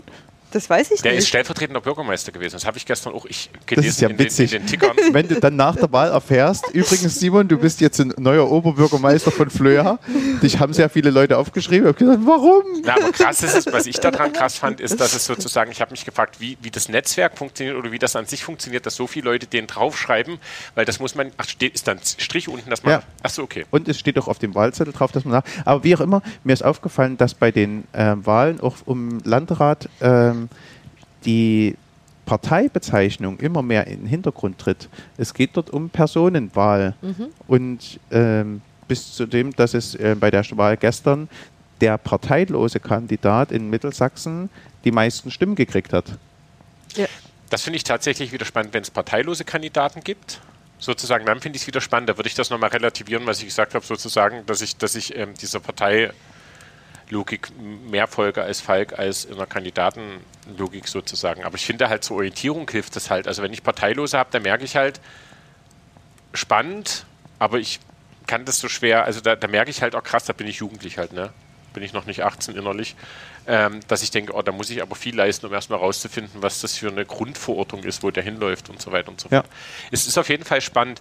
Ähm, Wobei man ja auch sagen muss, dass Partei nichts Stetiges ist.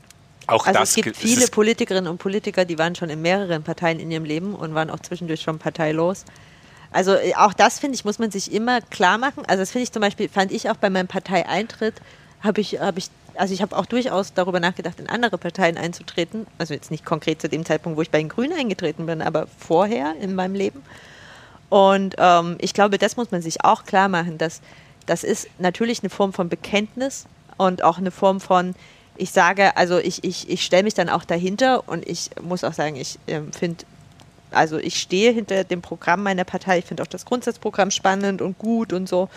Aber na, erstens ähm, finde ich auch nicht alles 100% toll. Zweitens ähm, ist auch innerhalb der Partei ganz viel Aushandlung. Und drittens ähm, habe ich jederzeit die Möglichkeit zu sagen, ich lege die Parteimitgliedschaft nieder. Und das machen ja auch viele Menschen. Also das ist ja genau. Also, Teilweise auch, Also auch kurz nachdem lassen, sie oder? nee, man kann nach, sie auch nieder. Also man kann auch einfach wieder austreten. ja, gut, das Und ist hoffe selbst ich ja. nachdem man gewählt wurde, wenn man als Person gewählt wurde, bei der Bundestagswahl gab das ja äh, jetzt im, war das 2019, wo aus einer Partei, ähm, just nachdem sie gewählt wurden, sie aus der Partei Ja, ausgetreten Das ja. war 2000. Das war die Direktkandidatin aus Ah, nee, Quatsch, das- Sächsische das Schweiz, war hier- wann war- wann war das Das Frau war vor vier Jahren, Frau, Frauke Petri war das, Ja. die das dann, so, Ja. und dann gab es noch andere, aber das ist oft immer sozusagen so, dass dann, ja, da gibt es ja spannende Schick- Geschichten, es, wir, wir, toppen das hier wahrscheinlich mit der Zeit, ähm, wo dann sozusagen ähm, plötzlich jemand das Lager wechselt und dadurch eine neue, also das ist ja. Landtagswahlen gab, also gefühlt eine Landtag- neue Identität Nein, kriegt. der hat eine Person ist aus der SPD zur CDU gewechselt oder andersrum und weiß ich nicht und dadurch waren neue Mehrheitsverhältnisse möglich und dadurch kann man dann und das ist halt das ist dann sozusagen die tricky Geschichte oder dass man halt sagt, ich Ja. gehöre nicht mehr dazu,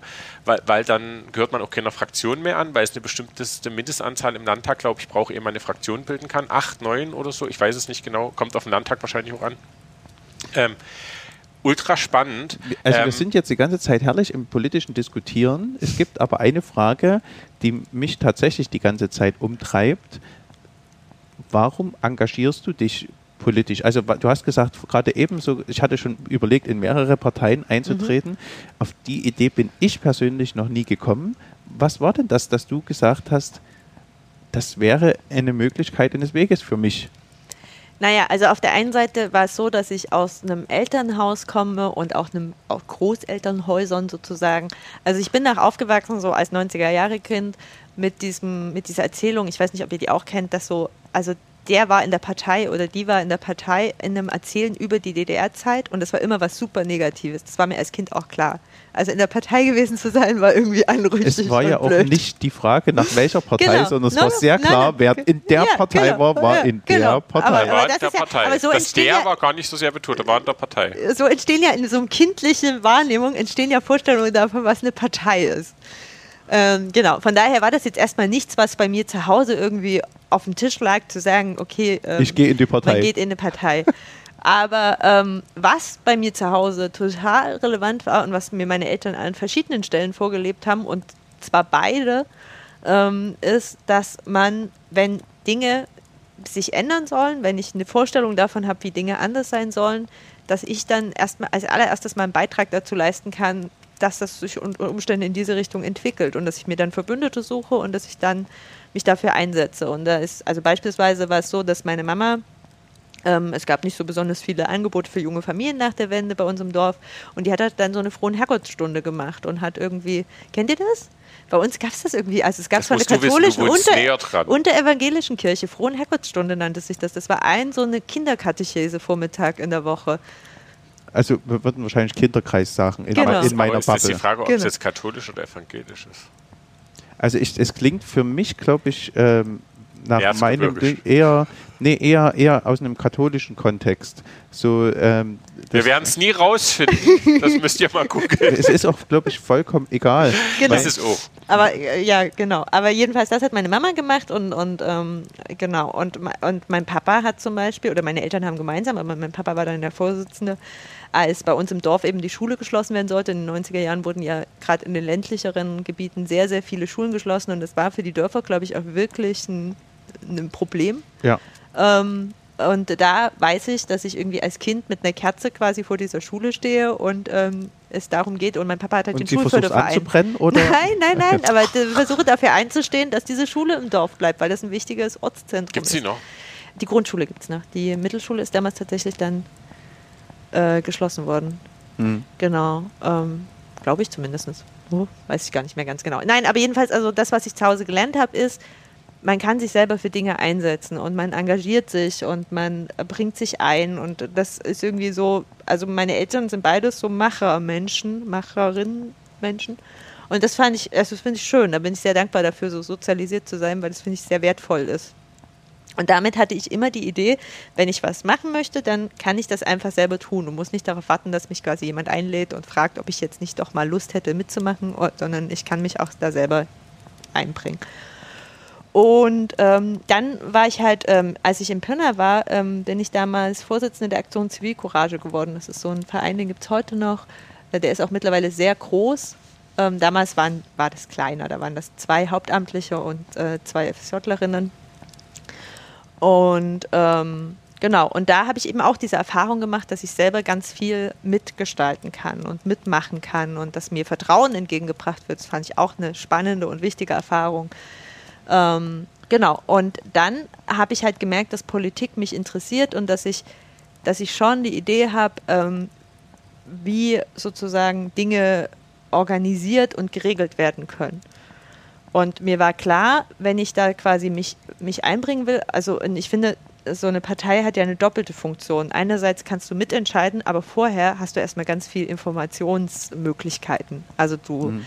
du tauschst ganz viele Argumente aus, du lernst ganz viel, du setzt dich ganz viel auseinander, du ähm, hörst verschiedene, verschiedene Fakten und, und, und Dinge, die, die vielleicht relevant sein könnten für die Meinungsbildung. Genau. Und ähm, damals gab es so verschiedene Ideen. Ähm, äh, da gab es auch mal die Idee, selber einen Kreisverband von einer Partei zu gründen, ähm, von der wir damals den Eindruck hatten, dass die anders sein müsste und ähm, von ihrem Namen her vielleicht noch eine andere Programmatik braucht. Genau, und da hat man immer mal so rumgesponnen. Und ähm, genau, aber letztendlich habe ich mich für die Grünen entschieden, weil ich muss ehrlich sagen, dass ich die Grünen als Partei insofern sehr überzeugend finde, dass ähm, Gleichberechtigung tatsächlich eine große, eine große mhm. Rolle spielt. Also ich finde tatsächlich, dass es, ähm, dass bestimmte Menschen relativ stark von, von Politik machen also eher ferngehalten sind aufgrund von Lebensumständen und das betrifft halt häufiger Frauen als Männer. Mhm. Und das finde ich bei den Grünen cool, dass die, dass die da versuchen, ähm, dem was entgegenzusetzen.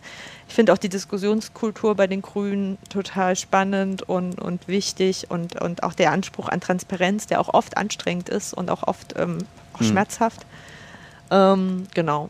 Aber was ist die Diskussionskultur? Also kann, ja, die Diskussionskultur kann, kannst du das beschreiben? Weil es ja vermutlich, mhm. wenn du sagst, die finde ich ganz spannend oder Ja, schön. ja, also ich glaube, dass lässt sich ja auch nicht immer und 100 Prozent durchhalten. Und haben ja auch Menschen auch ganz unterschiedliche Erwartungen. Aber ich glaube, dass bei den Grünen es schon ein Grundprinzip ist, dass alles immer diskutiert werden kann und dass alles immer besprochen werden kann und dass jedes Basismitglied quasi das Recht hat, äh, jetzt unsere Bundestagsabgeordneten zu grillen, warum sie äh, dem Sondervermögen zugestimmt haben und dass die Bundestagsabgeordneten dann auch sagen, ja, ich bin dir da auch irgendwie Rechenschaft schuldig. Ähm, gleichzeitig habe ich meine Meinung und ich bin, also ich äh, brauche nicht deine Prokura für meine Abstimmung, sondern das war mein Mandat und ich habe in dieser Fraktion ähm, da auch mich mit meinen ähm, Parlamentskolleginnen abgestimmt. Genau. Aber das, das finde ich gut und das gefällt mir. Und ich, also ein bisschen Kalkül war auch dabei. Ich hatte schon auch Bock, ähm, wirklich Verantwortung zu übernehmen, nicht nur im Sinne von, ich gehe ab und zu zu irgendwelchen Parteiabenden, sondern auch irgendwann ähm, mich quasi auch zur Wahl zu stellen. Das, das Kalkül hatte ich schon. Und ich wusste, dass es bei den Grünen als Frau durch die Quote halt nochmal einfacher ist als in anderen Parteien, wo man mhm. jetzt äh, quasi so und so viele Jahre Plakate gehängt haben muss, um überhaupt relevant Ach, zu sein. Das also muss ich wahrscheinlich bei den Grünen muss ich so und so viele Jahre Plakate geklebt, äh, gehängt haben, damit ich von Relevanz bin. Nee, aber noch Nein, in Bayern oder nee, hast du das noch in Bayern oder ja, war das ja, dann schon wieder Bayern, Weil ich finde, nee. in Bayern diese, diesen Gedanken zu haben, ist ja auch, finde ich, spannend. Also gut, als Kandidatin schon, aber ja. Bayern dann von, als Grünen irgendwo gewählt zu werden, ist ja wahrscheinlich eher noch herausfordernd. Oder ist das ein also, Stereotyp also, Also ich glaube, dass, dass sich der Wind in Bayern da stark gedreht hat. Also als wir dort, also als ich dort war, hatte, hatte Bayern gerade zwei äh, Volksbegehren. Das eine war äh, zur Boden und Ach das so. andere zu Bienen, genau. Und ähm, also die bayerischen Wahlergebnisse der Grünen sind phänomenal. Also die sind sehr, sehr gut. Ich habe damals auch dort kandidiert für die Bezirksratswahl. Das gibt es hier gar nicht. Das da ist sowas wie bei uns Landrat? Nee. Nein, das ist noch so, das ist zwischen Landkreisen und Land gibt es in Bayern noch Bezirke. Und da gibt es einen Bezirksrat. Die gab es früher auch, den Bezirk Karl-Marx-Stadt. Darf ich noch mal kurz nachfragen? Du hast gesagt, dass ähm, ich schätze die Diskussionskultur bei den Grünen. Mhm. Hast du den Einblicke, wie das bei den anderen Parteien ist?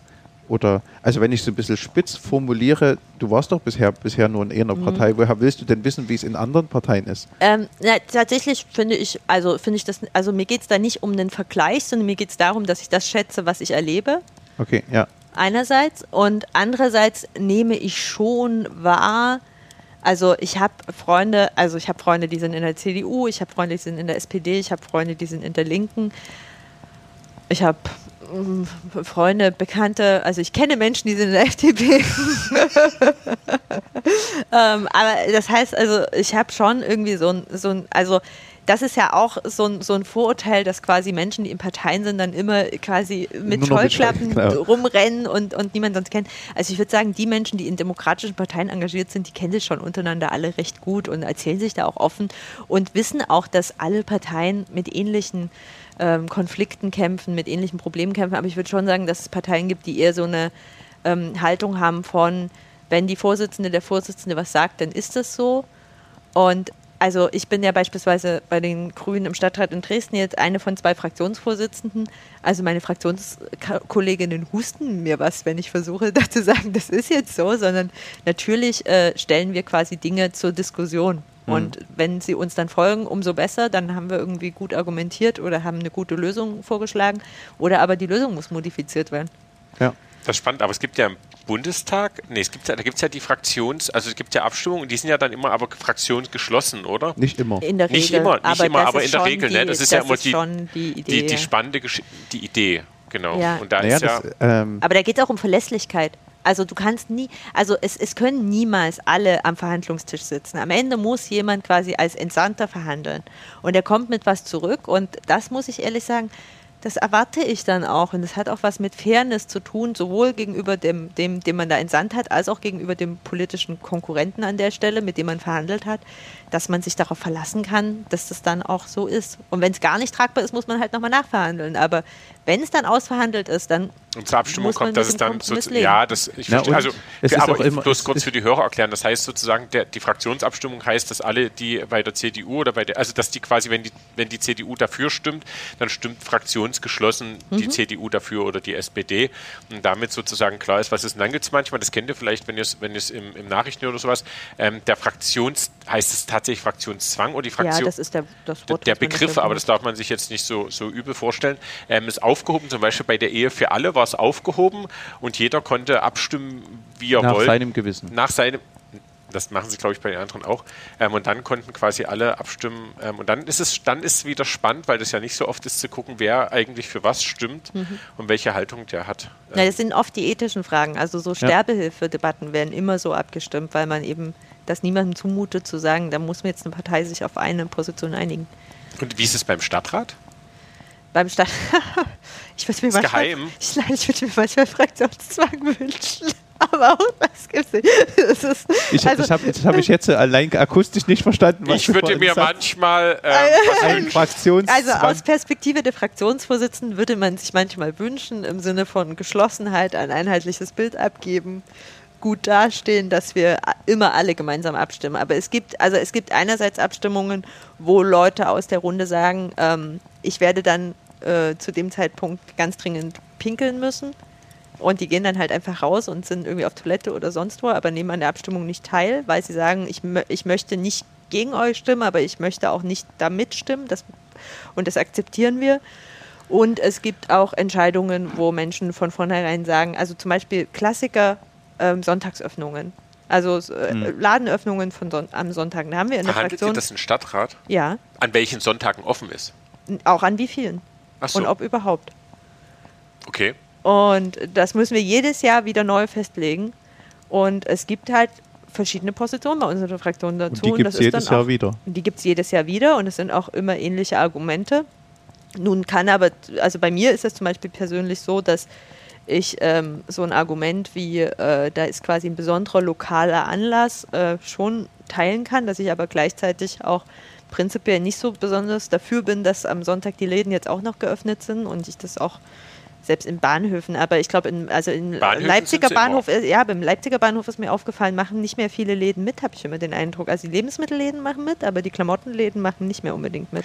Ich weiß es nicht. Ich war schon lange nicht mehr in Dresden. Äh, in Leipzig. Leipzig. Am Sonntag. Am Sonntag Im Bahnhof. in Leipzig. Was ich ja immer nicht verstehe, ist, warum auf Usedom am Sonntag die Läden offen sind. Aber das ist mir. Na, das sind die finde ich- Kurorte. Das, so ich glaube, die Kurorte haben Aber im irgendwie. Kurort Bad Schandau ist es ja auch nicht so. Der, das Na, aber die haben die, äh, dann ist ja wieder ein anderes Vielleicht jetzt für Bundesland, jemand, andere wenn der Bürgermeister aus. Bad Schandau zuhört.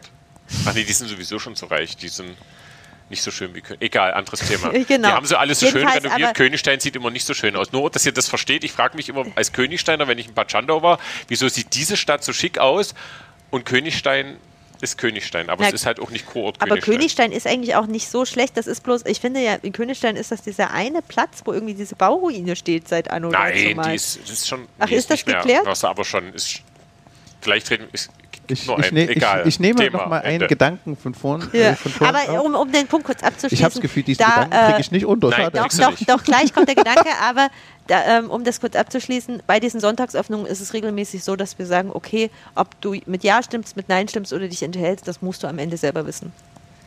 Und Ja. das ist auch okay, weil Das ist ja auch, okay. Bevor du zu deinem Gedanken kommst, ja alle, die sagen, das finde ich ja total spannend, ähm, äh, hätte ich Lust oder sowas, aber auch politische Bildung ist ja auch, wie funktioniert Gremienarbeit? Also gerade bei uns Ja. in der Bezirksjugendkammer, wir wählen jetzt, also ich weiß, ich, ihr habt die Folge gehört, bevor die Wahl war, große Hoffnung, ähm, die ist im Oktober am Siebten. am 7.10. Ähm, in der Jakobikirche.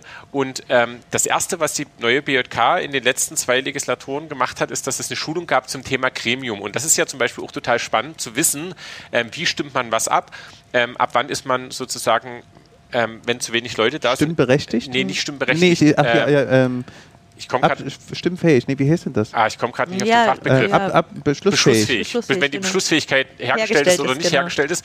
Und dann gibt es ja tatsächlich das, ähm, das äh, Mittel des auf Toilette gehen in dem Moment, wenn die Abstimmung ist. Und da muss man halt wieder aufpassen, dass wenn man zu wenig, also das ist ja beim Stadtrat eher nicht so das Problem, die Beschlussfähigkeit nicht sozusagen unterminiert wird, wenn zu viele Leute auf Toilette gehen.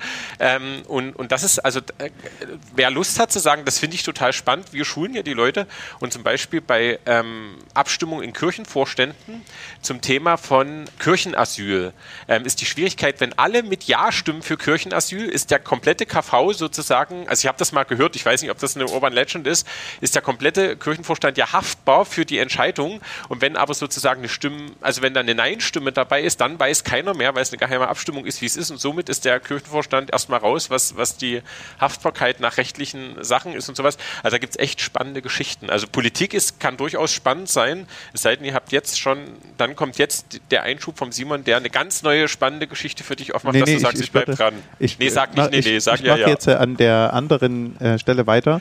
Ähm, Gerade Gremienarbeit, was ist da besonders? Man kann ja auch im Jugendverbandlichen ähm, da schon groß werden. Und dort gab es ähm, in der ersten BJK, die ich erlebt habe, noch diese Aussage und die hat sich, glaube ich, weiter gehalten. Wenn wir bei einer Abstimmung sehr eng sind, dass wir dann lieber nochmal eine Runde drehen und sagen, okay, wenn das so knapp ist, ist es schwierig. Also das, ähm, weil wir sind ein kleines Gremium, die miteinander sind und wenn hier ähm, von acht möglichen Stimmen es plötzlich 5-3 oder 4-4 ausgeht, dann... Nee, aber das geht ja nicht. Vorher nur. Ja, aber man merkt das ja trotzdem. Aber man kann sich ja trotzdem als Gremium darauf einigen, genau. Also wir nennen das Stimmungsbild, wir machen genau, das in der das Fraktion genau. öfter. Das haben wir auch in der BRK. Ähm, und aber gleichzeitig finde ich das ein total guter Modus und also das muss man ja auch, also Politik heißt ja auch, dass jede Abstimmung, die erfolgt ist, kann prinzipiell wieder erfolgen. Also das, das, es steht der Politik oder überhaupt auch Gremien nicht gut zu Gesicht, quasi so lange abzustimmen, bis man irgendwie das von irgendjemandem im Gremium gewünschte Ergebnis erzielt hat. Aber es steht Gremien total gut zu Gesicht, immer wieder Rücksicht darauf zu nehmen, was bedeutet das gerade für die Unterlegenen. Also das ja. finde ich sowieso ein wichtiges Prinzip von Demokratie, nicht nur zu sagen, wir haben gewonnen, wir haben, also ihr habt den Krieg verloren, so nach dem Motto, sondern tatsächlich auch sich immer wieder kritisch zu fragen, was bedeutet das gerade für die, die jetzt unterlegen sind. Und ich finde auch eine zweite spannende Prüffrage ist, an wen haben wir gerade nicht gedacht? Hm. Also wen haben wir gerade aus dem Blick verloren? Das ist, das ist total spannend. Wir haben versucht, bei der letzten Ordnungsänderung die unentschieden, also eine Stimmenthaltung als, als eigene Stimme zu werten, mhm. um sozusagen ähm, dieses Stimmungsbild ähm, aus, also für nicht nötig zu erachten, weil dann hätte es quasi Ja-Stimmen, Nein-Stimmen und Stimmenthaltung als eigene Wertigkeit gegeben. Und wenn es dann zu keiner Mehrheit gekommen wäre, weil zu viele Stimmenthaltungen hätte man sagen müssen, okay, müssen wir neu verhandeln, ist aber nicht durchgekommen. Das fanden die im, im übergeordneten Gremium nicht, haben die nicht verstanden, wie das, also die haben da lange, na, die haben, das haben. Also es, es wurde auch rechtlich ähm, ja. ähm, war das schwierig. Nicht, dass die es nicht verstanden haben. Egal, müssen wir jetzt nicht aufmachen, aber das finde ich. Also wenn du die Frage stellst, also die, die eine Enthaltung ist de facto keine Stimme vom, vom rechtlichen her. So wurde uns das, das erklärt. Egal, wir wissen es nicht. Ist die Enthaltung eine aber, stimmliche Stimme? Ich glaube, an dieser Stelle ist es auch die, die Schwierigkeit zwischen, was ist gesetzlich geregelt und welche Haltung habe ich in einem Gremium. Ob das jetzt politisch oder kirchlich oder jugendverbandlich oder wie auch immer ähm, ist.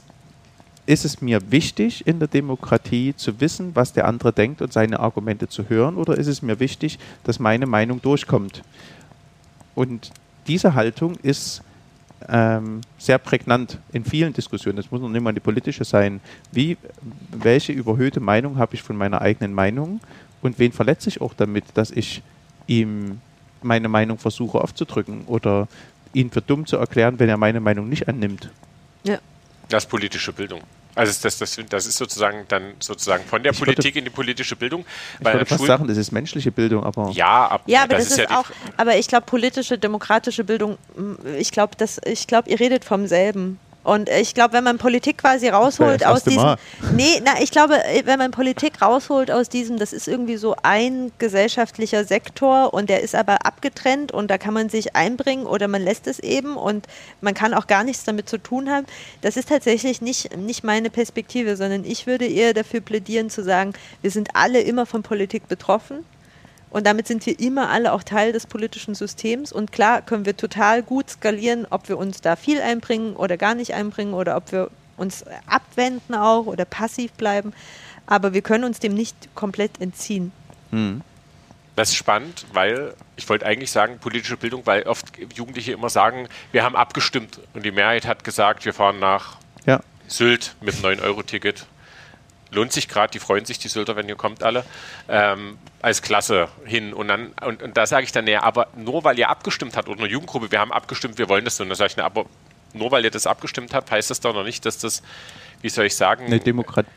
Ja, doch, es ist ja ein demokratischer Akt, aber die Frage ist, ob für mich, also ich, das ist sozusagen mein politisches Bildungsangebot, sage ich, aber gehört denn nicht mehr dazu, in einer Gruppe sozusagen Verantwortung zu übernehmen, als dass man etwas abgestimmt hat? Abstimmung gehört dazu. Für mich gehört aber sozusagen auch ähm, das Betrachten der Gruppe als Ganzes dazu. Also ich sage immer, Demokratie ist der Schutz der Minderheiten und das Handeln für die Minderheiten und nicht ähm, das Entscheiden durch die Mehrheit. Also das ist für, also ich habe da für also mich mal die Perspektive versucht zu ändern, um deutlich zu machen, wie bekommen wir als Mehrheit ein Leben organisiert, was Minderheiten ernst nimmt. Ansonsten, ansonsten ist Mobbing ein grunddemokratisches Prinzip wenn neun von zehn Leuten sich über den einen lustig machen, das ist gelebte Demokratie. Wunderbar. Nee, aber in dem aber Kontext von Mehrheit. In, diesem, in diesem Kontext von Mehrheit. Aber es nimmt halt die Minderheiten nicht in Blick. Und es ähm, freut sich an einer Mehrheit aufgrund ähm, von anderen, die, die man so richtig zeigen kann. Na, ich würde mal grundsätzlich sagen, dass es Demokratie ist ja nicht nur ein Mechanismus. Also Demokratie ist ja nicht nur die Frage, wie stimme ich ab, sondern Demokratie ist in meinem Verständnis auch ein, also ein Wertekonzept. Das ist so ein, also ich, in meinem Kopf ist das, und das ist vielleicht gar nicht so unähnlich äh, Religion, das ist wie so ein Kompass, also wo ich sage, das ist sozusagen der Rahmen, in dem ich mich bewegen möchte. Und es wird mir im Leben passieren, dass ich diesen Rahmen verlasse, aber dann kann ich auch darüber nachdenken und, und werde das hoffentlich auch wissen, dass das dann blöd war und dass das falsch war vielleicht auch. Und ähm, Demokratie sagt eben nicht nur, wir haben einen Mechanismus, wo wir wissen, wie wir zu der Entscheidung kommen, sondern Demokratie sagt Pluralismus, Vielfalt, das sind verschiedene Menschen, über die wir nachdenken müssen. Demokratie sagt aber auch ähm, Verbindlichkeit, ich muss dann auch äh, zu dem stehen, was ich quasi vertreten habe. Demokratie sagt in meinen Augen auch, jeder Fehler ist jederzeit korrigierbar. Es ist nichts absolut gesetzt. Mhm. Simon hat mir gerade eine Nachricht geschrieben, aber ich weiß schon längst, was sie mir schreiben willst. Nebenbei für alle, die sich ähm, fragen, wenn man die Taktgeschwindigkeit runtersetzt, dann gehen die 2000 Takte viel länger als normal. Wir sind zeitlich krass unterwegs. Ähm, oh. Ja, sind wir. Jetzt habe ich dir eine Nachricht geschrieben. Oder so, ich weiß nicht. Mein Ohr hat dir eine Nachricht geschrieben. Egal. Ähm, sozusagen, äh, das fehlt, steht da oben die ganze Zeit über dir. Ich weiß gar nicht, warum, da steht mit so, so einem weißen Edding-Kreidestift oben an die, an die Glasscheibe dran geschrieben. Ähm, Im Podcast bei uns beim Laberfeuer ist es so, dass ähm, der Gast sozusagen eine Bibelstelle mitbringt. Ähm, und du hast auch eine, du hast sogar eine Bibel mitgebracht. Das hat noch yeah. nie jemand mitgehabt im Laberfeuer. Das stimmt nicht. Eine richtig echte gedruckte Bibel. Eine richtig nur, nur aus Papier sind echte Bibeln. So, nein, Entschuldigung, es haben ganz viele digitale Bibel mit Quatsch. Was hast du denn für eine Stelle mitgebracht? Äh, Jakobs Kampf mit Gott. Am Jabok. Richtig. Du, du, merkst, die Religionspädagogen, die müssen sofort noch die, die ja, Überschrift. Das, äh, ja, wir sind total gut. Was an der Bibelstelle hast du mitgebracht, beziehungsweise was fasziniert dich? Ähm, also ich, ich würde sie jetzt nicht äh, komplett vorlesen, aber ähm, also ich finde total spannend, dass es ja eine Situation ist, wo sich zwei Menschen begegnen, in dem Fall zwei Männer, aber das finde ich gar nicht so relevant. Ähm, und sie gehen in den Kampf. Und ich bin prinzipiell gegen Gewalt und, und ähm, gegen Dinge körperlich austragen. Aber was ich an der Stelle so spannend finde, ist, dass sie kämpfen und Jakob kämpft ja letztendlich darum, gesegnet zu werden. Ähm, jetzt lese ich den Teil doch mal vor. Der Mann sagte, lass, lass mich los, denn die Morgenröte ist aufgestiegen. Jakob aber entgegnete, ich lasse dich nicht los, wenn du mich nicht segnest. Jener fragte, wie heißt du? Jakob antwortete er, da sprach der Mann, nicht mehr Jakob wird man dich nennen, sondern Israel, Gottes Streite. Denn mit Gott und Menschen hast du gestritten und hast gewonnen. Und ähm, dieses Segensmotiv, das ist mir tatsächlich in den letzten Jahren sehr präsent, dass ich so das Empfinden habe, dass ich sehr gesegnet bin in meinem Leben. Hm. Also ich habe bin behütet aufgewachsen. Ich habe immer ganz tolle Menschen um mich herum, die mich lieben und die mich unterstützen und fördern. Und das finde ich, also das macht mich sehr, sehr dankbar und sehr demütig auch. Hm. Und mit dem, mit diesem Gedanken, dass ich ähm, in anderen Kreisen würde man das privilegiert nennen. Mhm. Ich, ich würde es als Segen empfinden, als Dinge, die mir einfach in den Schoß gefallen sind, auch Fähigkeiten, Talente, die mir einfach gegeben sind, die, die es mir leichter machen. Und mit diesen Talenten glaube ich, dass ich sozusagen auch eine Streiterin sein kann für Menschen, die das vielleicht nicht in dem Maß erfahren haben. Mhm. Der Kampf an sich wird ja in der Geschichte auch nicht negativ beurteilt, sondern nee, er genau. wird in dem Sinne erstmal einfach erzählt, dass sich da Jakob, bevor er sich mit seinem Bruder, mit dem er sich früher mal schon total verstritten hat, eigentlich versöhnen will, begegnet er plötzlich jemanden, mit dem er dort einen Kampf abzieht. Und offensichtlich ist er von der Kraft her eher der Unterlegene. Mhm, genau. Ja. Kriegt noch einen Schlag auf die Hüfte und humpelt ab diesem ja. Zeitpunkt, aber ähm, er nicht bereit ist, den anderen loszulassen. Auch dieses Beißen und zu sagen, nee, wir müssen das jetzt zu Ende durchziehen. Also es, ist, es ist, hat noch kein gutes Ende gefunden. Also das ist für mich auch schön an diesem Gedanken zu sagen, ich kann auch Kämpfe kämpfen und die können sehr ähm, widerständige Meinungen sein, aber Ziel des Kampfes ist nicht zu gewinnen, sondern Ziel des Kampfes ist, zu einem guten Ende zu finden. Ja, und ich finde, also ich finde auch die Art der Gottesbeziehung spannend. Also zu sagen, mit meinem Gott ringe ich auch. Und ich ringe mit, ich ringe mit meinem Gott, ich ringe mit meiner Kirche, aber ähm, trotzdem ist halt, also am Ende steht halt dieses Geschenk und das kann ich dann einfach annehmen. Auch dieses Ringen ist Gottesbeziehung. Ja, also genau. Es ist nicht immer nur Ja und Amen, sondern äh, ja. ja. Wobei das Spannende ist, in diesem Text steht nirgends, dass der Mann, mit dem Jakob kämpft, Gott ist. Ja, aber das wird ja oft so interpretiert. Ja, ja das, genau. das, das, das, wollte ich schon, das, hast du uns, das, das wird so interpretiert. Das finde ich auch spannend, habe ich für uns auch gedacht. Ich finde es find total spannend, also ich finde es einen total demokratischen Text.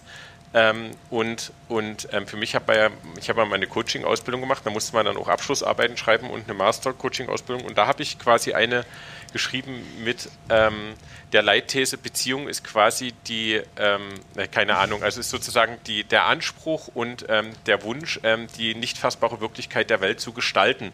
Und in der Arbeit habe ich geschrieben sozusagen, dass das ähm, Aufkündigen der Beziehung oder selbst das, das Ankündigen der Aufkündigung der Beziehung sozusagen eigentlich die Zusammenarbeit unglaublich schwer macht beziehungsweise unmöglich macht und in ähm, Beziehungen, die quasi erstmal gegeben sind und nicht, also die quasi manifest sind, zum Beispiel zu sagen, unsere Familie ist erstmal Familie. Natürlich gibt es gute Gründe, warum Familien oft gelöst werden müssen, aber Familien sind erstmal stabile Dinge, genauso wie Geschwister. Geschwister streiten sich so viel, weil klar ist, der bleibt mein, also ich kann immer wieder zu ihm hin, ich kann üben. Und das finde ich für Demokratie auch so spannend, nämlich zu sagen, ähm, wir bleiben aber in der Beziehung. Wir streiten und jetzt so am Jabok, wir halten uns immer noch fest, also dann stelle ich mir dem Olaf Scholz und den ähm, Friedrich Merz vor, wie sie die ganze Zeit miteinander vom Bundestag so ringen miteinander, bildlich, und aber sagen, und danach können wir uns wieder die Hände geben oder können gehen. Und, und Menschen, die eigentlich quasi als Stilmittel einsetzen, die Beziehung aufzukündigen, ist eigentlich schon fast unmöglich machen, miteinander, miteinander segensreich Handlungen zu können, weil es steht immer die Drohung im Raum, wenn ich mich nicht benehme, wie der andere es will, dann unter Wasser geditscht. Ja. Also wer wird die Beziehung aufgekündigt? Also das finde ich, finde ich total, also es ist so der Gedanke, der mir gekommen ist. Oder anders formuliert, äh, wenn man gestritten hat und gerungen hat und dann zu dem, oder, oder wenn man mit jemandem gar nicht mehr kann, zu sagen, ich möchte dir den Segen zusprechen, ist für mich ein guter Garant, ähm, aus, also ganz ehrlich, nicht ja. als Stilmittel, ja. sondern ehrlich ja. zu sagen, darf ich dich segnen? Und, und, und, und ähm, dann merkt man, okay, du bist trotzdem gleichwürdig mir und ich möchte dir das zusprechen, ähm, dass, dass wir geschaffene Wesen sind und unter einer gewissen Würde handeln und, und der andere sich dann sagt, nee, von dir garantiert nicht und so weiter und so fort. Das macht halt auch nochmal was sehr deutlich ähm, klar, weil Segen ja nichts ist, was einer was, was, was, was an einem Inhalt hängt. nicht, es ist ein positiver Zuspruch, der quasi unabhängig von Glauben stattfindet. Also ich kann jeden segnen und Ja. Menschen, die auch nicht gläubig sind, ähm, die aber, wie soll ich sagen, in einem guten Sinne in einer Beziehung an mir Interesse haben, würden den Segen annehmen. Mhm. Also der Pfarrer, der in Berlin neu in der Gemeinde ist, habe ich mal gehört, fand ich total krass. Der ist in die Geschäfte gegangen, Gemeinwesen, hat gesagt, wofür kann ich für Sie beten? Also es ist ja auch Mhm. so eine, so eine Form und die Leute, dem das dann gesagt haben. Und da merkt man, okay, der haben Interesse, das ist nicht vereinnahmt oder sowas, da hat jemand an mir Interesse, an meinen Problemen und möchte sie auf seine Art lösen. Das finde ich äh, so jetzt langer, langer Monolog der, der Dinge, dass jemand denkt jetzt noch drüber nach. Ich mag die Jakob Jabok-Stelle, deswegen kenne ich sie. Nur um das zu sagen. Und bei mir ist Warum genau umgedreht, ich kenne sie, deswegen mag ich sie. Nee, bei mir ist es aber tatsächlich so, weil ich sie mag, kenne ich sie. Ähm, ich würde an der äh, Stelle ähm, nochmal zurück auf dein Leben kommen. Du hast gesagt, du, du bist, äh, nimmst dich als gesegnet wahr, als pri- privilegiert wahr. Erinnerst du dich an besondere Kämpfe, die du in dieser Zeit ausgefochten hast, wo du dich so in der Rolle des Jakob, des Jakob gefühlt hast? Des, dessen, wo du sagst, ich, das ist ein, ein wichtiger Kampf gerade. Der, der, ist, der muss gefochten werden und da will ich auch bis zum Ende stehen, egal ob ich hier eventuell eine unterlegene Position habe. Ähm, also es gab eine Situation in meinem Leben, wo ich mich, ähm, wo ich mich sehr, also ja, es gab eine Situation, die ist sehr persönlich, deswegen würde ich die jetzt nicht erzählen, aber da ging mir das tatsächlich jahrelang so, dass ich mich zurückgesetzt gefühlt habe und dass ich das Gefühl hatte, mir steht etwas zu, was mir nicht gegeben wurde. Hm. Ähm, und das finde ich aber auch total faszinierend jetzt in der Rückschau. Also das ist jetzt ein paar Jahre her, wie man das dann auch wieder, also wie ich heute sehe, welche Vorteile mir das jetzt bringt, dass sich die Dinge nicht genauso entwickelt haben, wie ich mir das so ausgemalt habe, sondern dass es sich Hm. halt anders entwickelt hat. Und dass es so, wie es ist, und auch das empfinde ich als Teil des Segens, dass es so, wie es ist, ganz stimmig ist, ohne dass es für mich damals sichtbar war, dass es stimmig sein wird. Ja. Ist gut, dass es sich nicht so entwickelt hat, wie mein Plan war. Ja. Ja. Obwohl man nicht weiß, wie es geworden wäre, wenn es sich so entwickelt. Das weiß also man es ist nie. ja, das Ja. ist Ja. Also die, die das Schöne an einem, an, also das habe ich jetzt mal so überlegt, das Schö wo war ich denn? Gestern habe ich gedacht, wenn ich sterbe, ist nicht alles gut in meinem Leben gewesen, aber zufrieden. Obwohl Tod was Blödes ist, wollte ich jetzt nicht. Aber da habe ich gesagt so, aber zufrieden. Also ich habe viele Dinge, wo ich denke, das hab, hätte ich gern anders oder da habe ich was verpasst oder das hätte ich doch nicht aushalten müssen, diesen Mist, aber war gut oder war, war schick. Also so. Und so, so, so ist so, das verstehe ich, dass dieses, na, es hat Nee. sich so, so entwickelt. Es Ja. war nicht schicki, schicki, wie ich es mir wollte, vielleicht auch eine Leidenssituation, aber sch- schicki zufrieden, wo ich heute stehe oder so. Also so habe ich Genau. das jetzt Genau. gehört. Wo, wo, willst du sagen, wo die Reise hingeht? Das ist die spannende Frage. Das ist unser, unser ähm, wer jetzt geschafft hat, sozusagen von, von Dresden nach Hannover zu laufen, am Ende unseres Podcasts. Du siehst jetzt schon fast das Ortseingangsschild von Hannover. Nee, so schnell fährt nicht mehr der ICE. Aber, aber ähm, wo geht die Reise hin? Also das ist so das, was wir immer gefragt haben oder was wir immer fragen, so am Ende der Sache, was sind denn so die nächsten großen, nicht ge- bibelmäßig könnte man sagen, was der nächste große Kampf am Jabok ist, aber Quatsch. Ja. Was ist so das nächste große Thema, wo du sagst, oh, das ist, da geht die Reise hin? So in, an der Uni mit politischer Bildung als, als Dozentin? Nee, Nee, tatsächlich. Dozentin bin ich nicht mehr. Nee, Aber äh, warst du? Ich war, ja, so, vor ein paar okay. Jahren habe ich auch Lehrerinnen ausgebildet. Okay, oder im, im, im, in der anderen Lebenswelt des, des Politischen ähm, als im Stadtrat von Dresden oder im Leben allgemein? Wo geht die Reise hin so als Also ganz physisch ähm, geht meine nächste große Reise dahin, dass ich ähm, das Glück habe, mit dem Menschen an meiner Seite, der in seinem Studium da sehr viel Zeit verbracht hat und während seiner äh, Diplomarbeitszeit und so, ähm, na, dass ich einen neuen Kontinent erkunden darf. Wir fliegen nach Argentinien in den Sommerferien und sind in Argentinien unterwegs. Das finde ich total spannend. Also für die ähm, geografisch Ungebildeteren unter uns, Argentinien ist nicht der Kontinent, der Kontinent Genau, also ist hier Südamerika, genau. Aber Äh. Argentinien ist fast ganz schön groß. Das ist ganz schön groß. Argentinien ist groß, genau. Genau, das ist so die physische Reise, die ich unternehmen werde. Da bin ich sehr gespannt drauf, freue mich sehr drauf.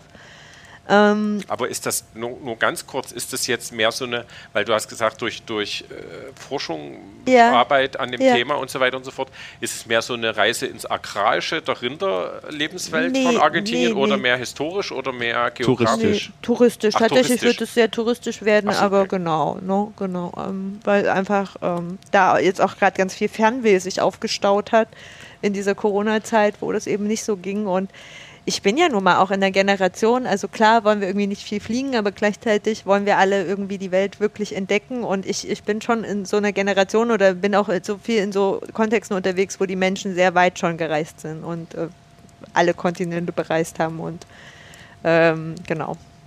Da freue ich mich drauf, das ist spannend und äh, politisch, ähm, ja, sag niemals nie. Ich, also politisch glaube ich tatsächlich geht es ganz viel um, also gerade auch für für weibliche Politikerinnen ums gefragt werden. Um so, hast du darauf Lust? Würdest du dir das zutrauen? Möchtest du das machen? Wir brauchen da jemanden. Also so bin ich bisher in alle meine politischen Positionen gekommen, dass ich gefragt worden bin. Also ich habe selten sozusagen aus mir heraus gesagt, ich werde jetzt quasi die nächste äh, Stadträtin und ich mache das besser als alle anderen. Und von daher, also es ist stehen immer mal Fragen im Raum, ob man sich dieses oder jenes politisch vorstellen kann. Und ich merke immer, wie das total reizvoll ist. Und ich merke, dass ich aufpassen muss, dass ich mich nicht in diesem, das ist ja auch immer ein Gefühl von Schmeicheln, also die, die meinen das ehrlich, das ist nicht, das ist nicht äh, wohlfeil, aber es ist ja trotzdem, dass man sich so geschmeichelt fühlt und so denkt, oh, der denkt, dass ich das kann oder die denkt, dass ich das kann und dann mache ich das vielleicht auch. Und ich habe aber schon ein oder zweimal die Situation gehabt, dass ich zu schnell Ja gesagt habe. Ähm, weil ich einfach noch nicht so weit war und einfach noch mich ein bisschen entwickeln musste. Und von daher würde ich mir gerade eigentlich gerne Zeit lassen, mich in diesem Stadtratsmandat, was ich jetzt ähm, seit gut zwei Jahren habe, drei, drei, 2019, ja, äh, seit drei Jahren habe, genau, in, in, in zwei Jahren sind Stadtratswahlen, glaube ich. Ähm, habe ich eigentlich Lust, mich dort mal noch weiterzuentwickeln, weil das finde ich schon auch eine krasse Erfahrung, dass ich jetzt auch nach Jahren immer noch an verschiedenen Stellen so denke, ach so läuft das also. Also ich habe ja schon hundertmal das Gefühl gehabt, ich habe es jetzt endlich verstanden, wie der Hase läuft, aber es kommen immer wieder Situationen, wo ich denke, ach so ist das. Genau, und da würde ich mir eigentlich gerne erstmal Zeit lassen. Na cool. Ach so ist das. Schönes Schlusswort. Du kannst noch was reden, jetzt war der Strom weg. Probier mal, ob das noch geht. Hallo? Hallo? Sag mal was. Also, ähm, ich glaube, wir nehmen jetzt nur über das Mikro vom iPad auf. Das kann auch sein, aber dann ähm, ist die Qualität schlechter. Aber wir wollen doch Danke sagen, weil ich ähm, habe zwar ein schönes Schlusswort gesetzt, aber danke, dass du die Zeit gehabt hast, ähm, für uns, mit uns so lange zu reden und so viele Einblicke zu geben. Herzlichen Dank für auch alle persönlichen Einblicke, die du gegeben hast und alle Freude am Lachen mit uns. Und wir wünschen dir Gottes Segen auf deinen weiteren Wegen. Ganz herzlichen Dank. Das ging. Und ja. Es war eine Andockung an die Ja, das habe ich gemerkt, das war total schön. Es, es, es meine ich jetzt nicht anders, als wenn ich ja. sonst gesagt hätte, aber das deswegen habe ich mir getraut, das in diesem Sinne so zu sagen. Und jetzt kommt schon die Abschlussmusik so ein bisschen im Hintergrund und ähm, man kann noch so und sagen, tschüssi, schön, dass wir hier sein durften. Das ist übelst cool gewesen. Wir haben übelst viel Getränke, wir hätten noch viel länger machen können. Ja, aber das schlürft man immer so ins Mikro. Du hast auch, der Simon hat sich übelst Mühe gegeben, die Tasse immer total leise abzustellen und hat sich immer gut Mühe gegeben, mir zu sagen, ich soll nicht auf den Tisch trommeln. Und zwischendurch ist diese Fenstermagie sich hier mehrmals hoch und runter gefahren. In diesem Sinne, lasst es euch gut gehen. Wir hören uns. Bis bald. Ciao.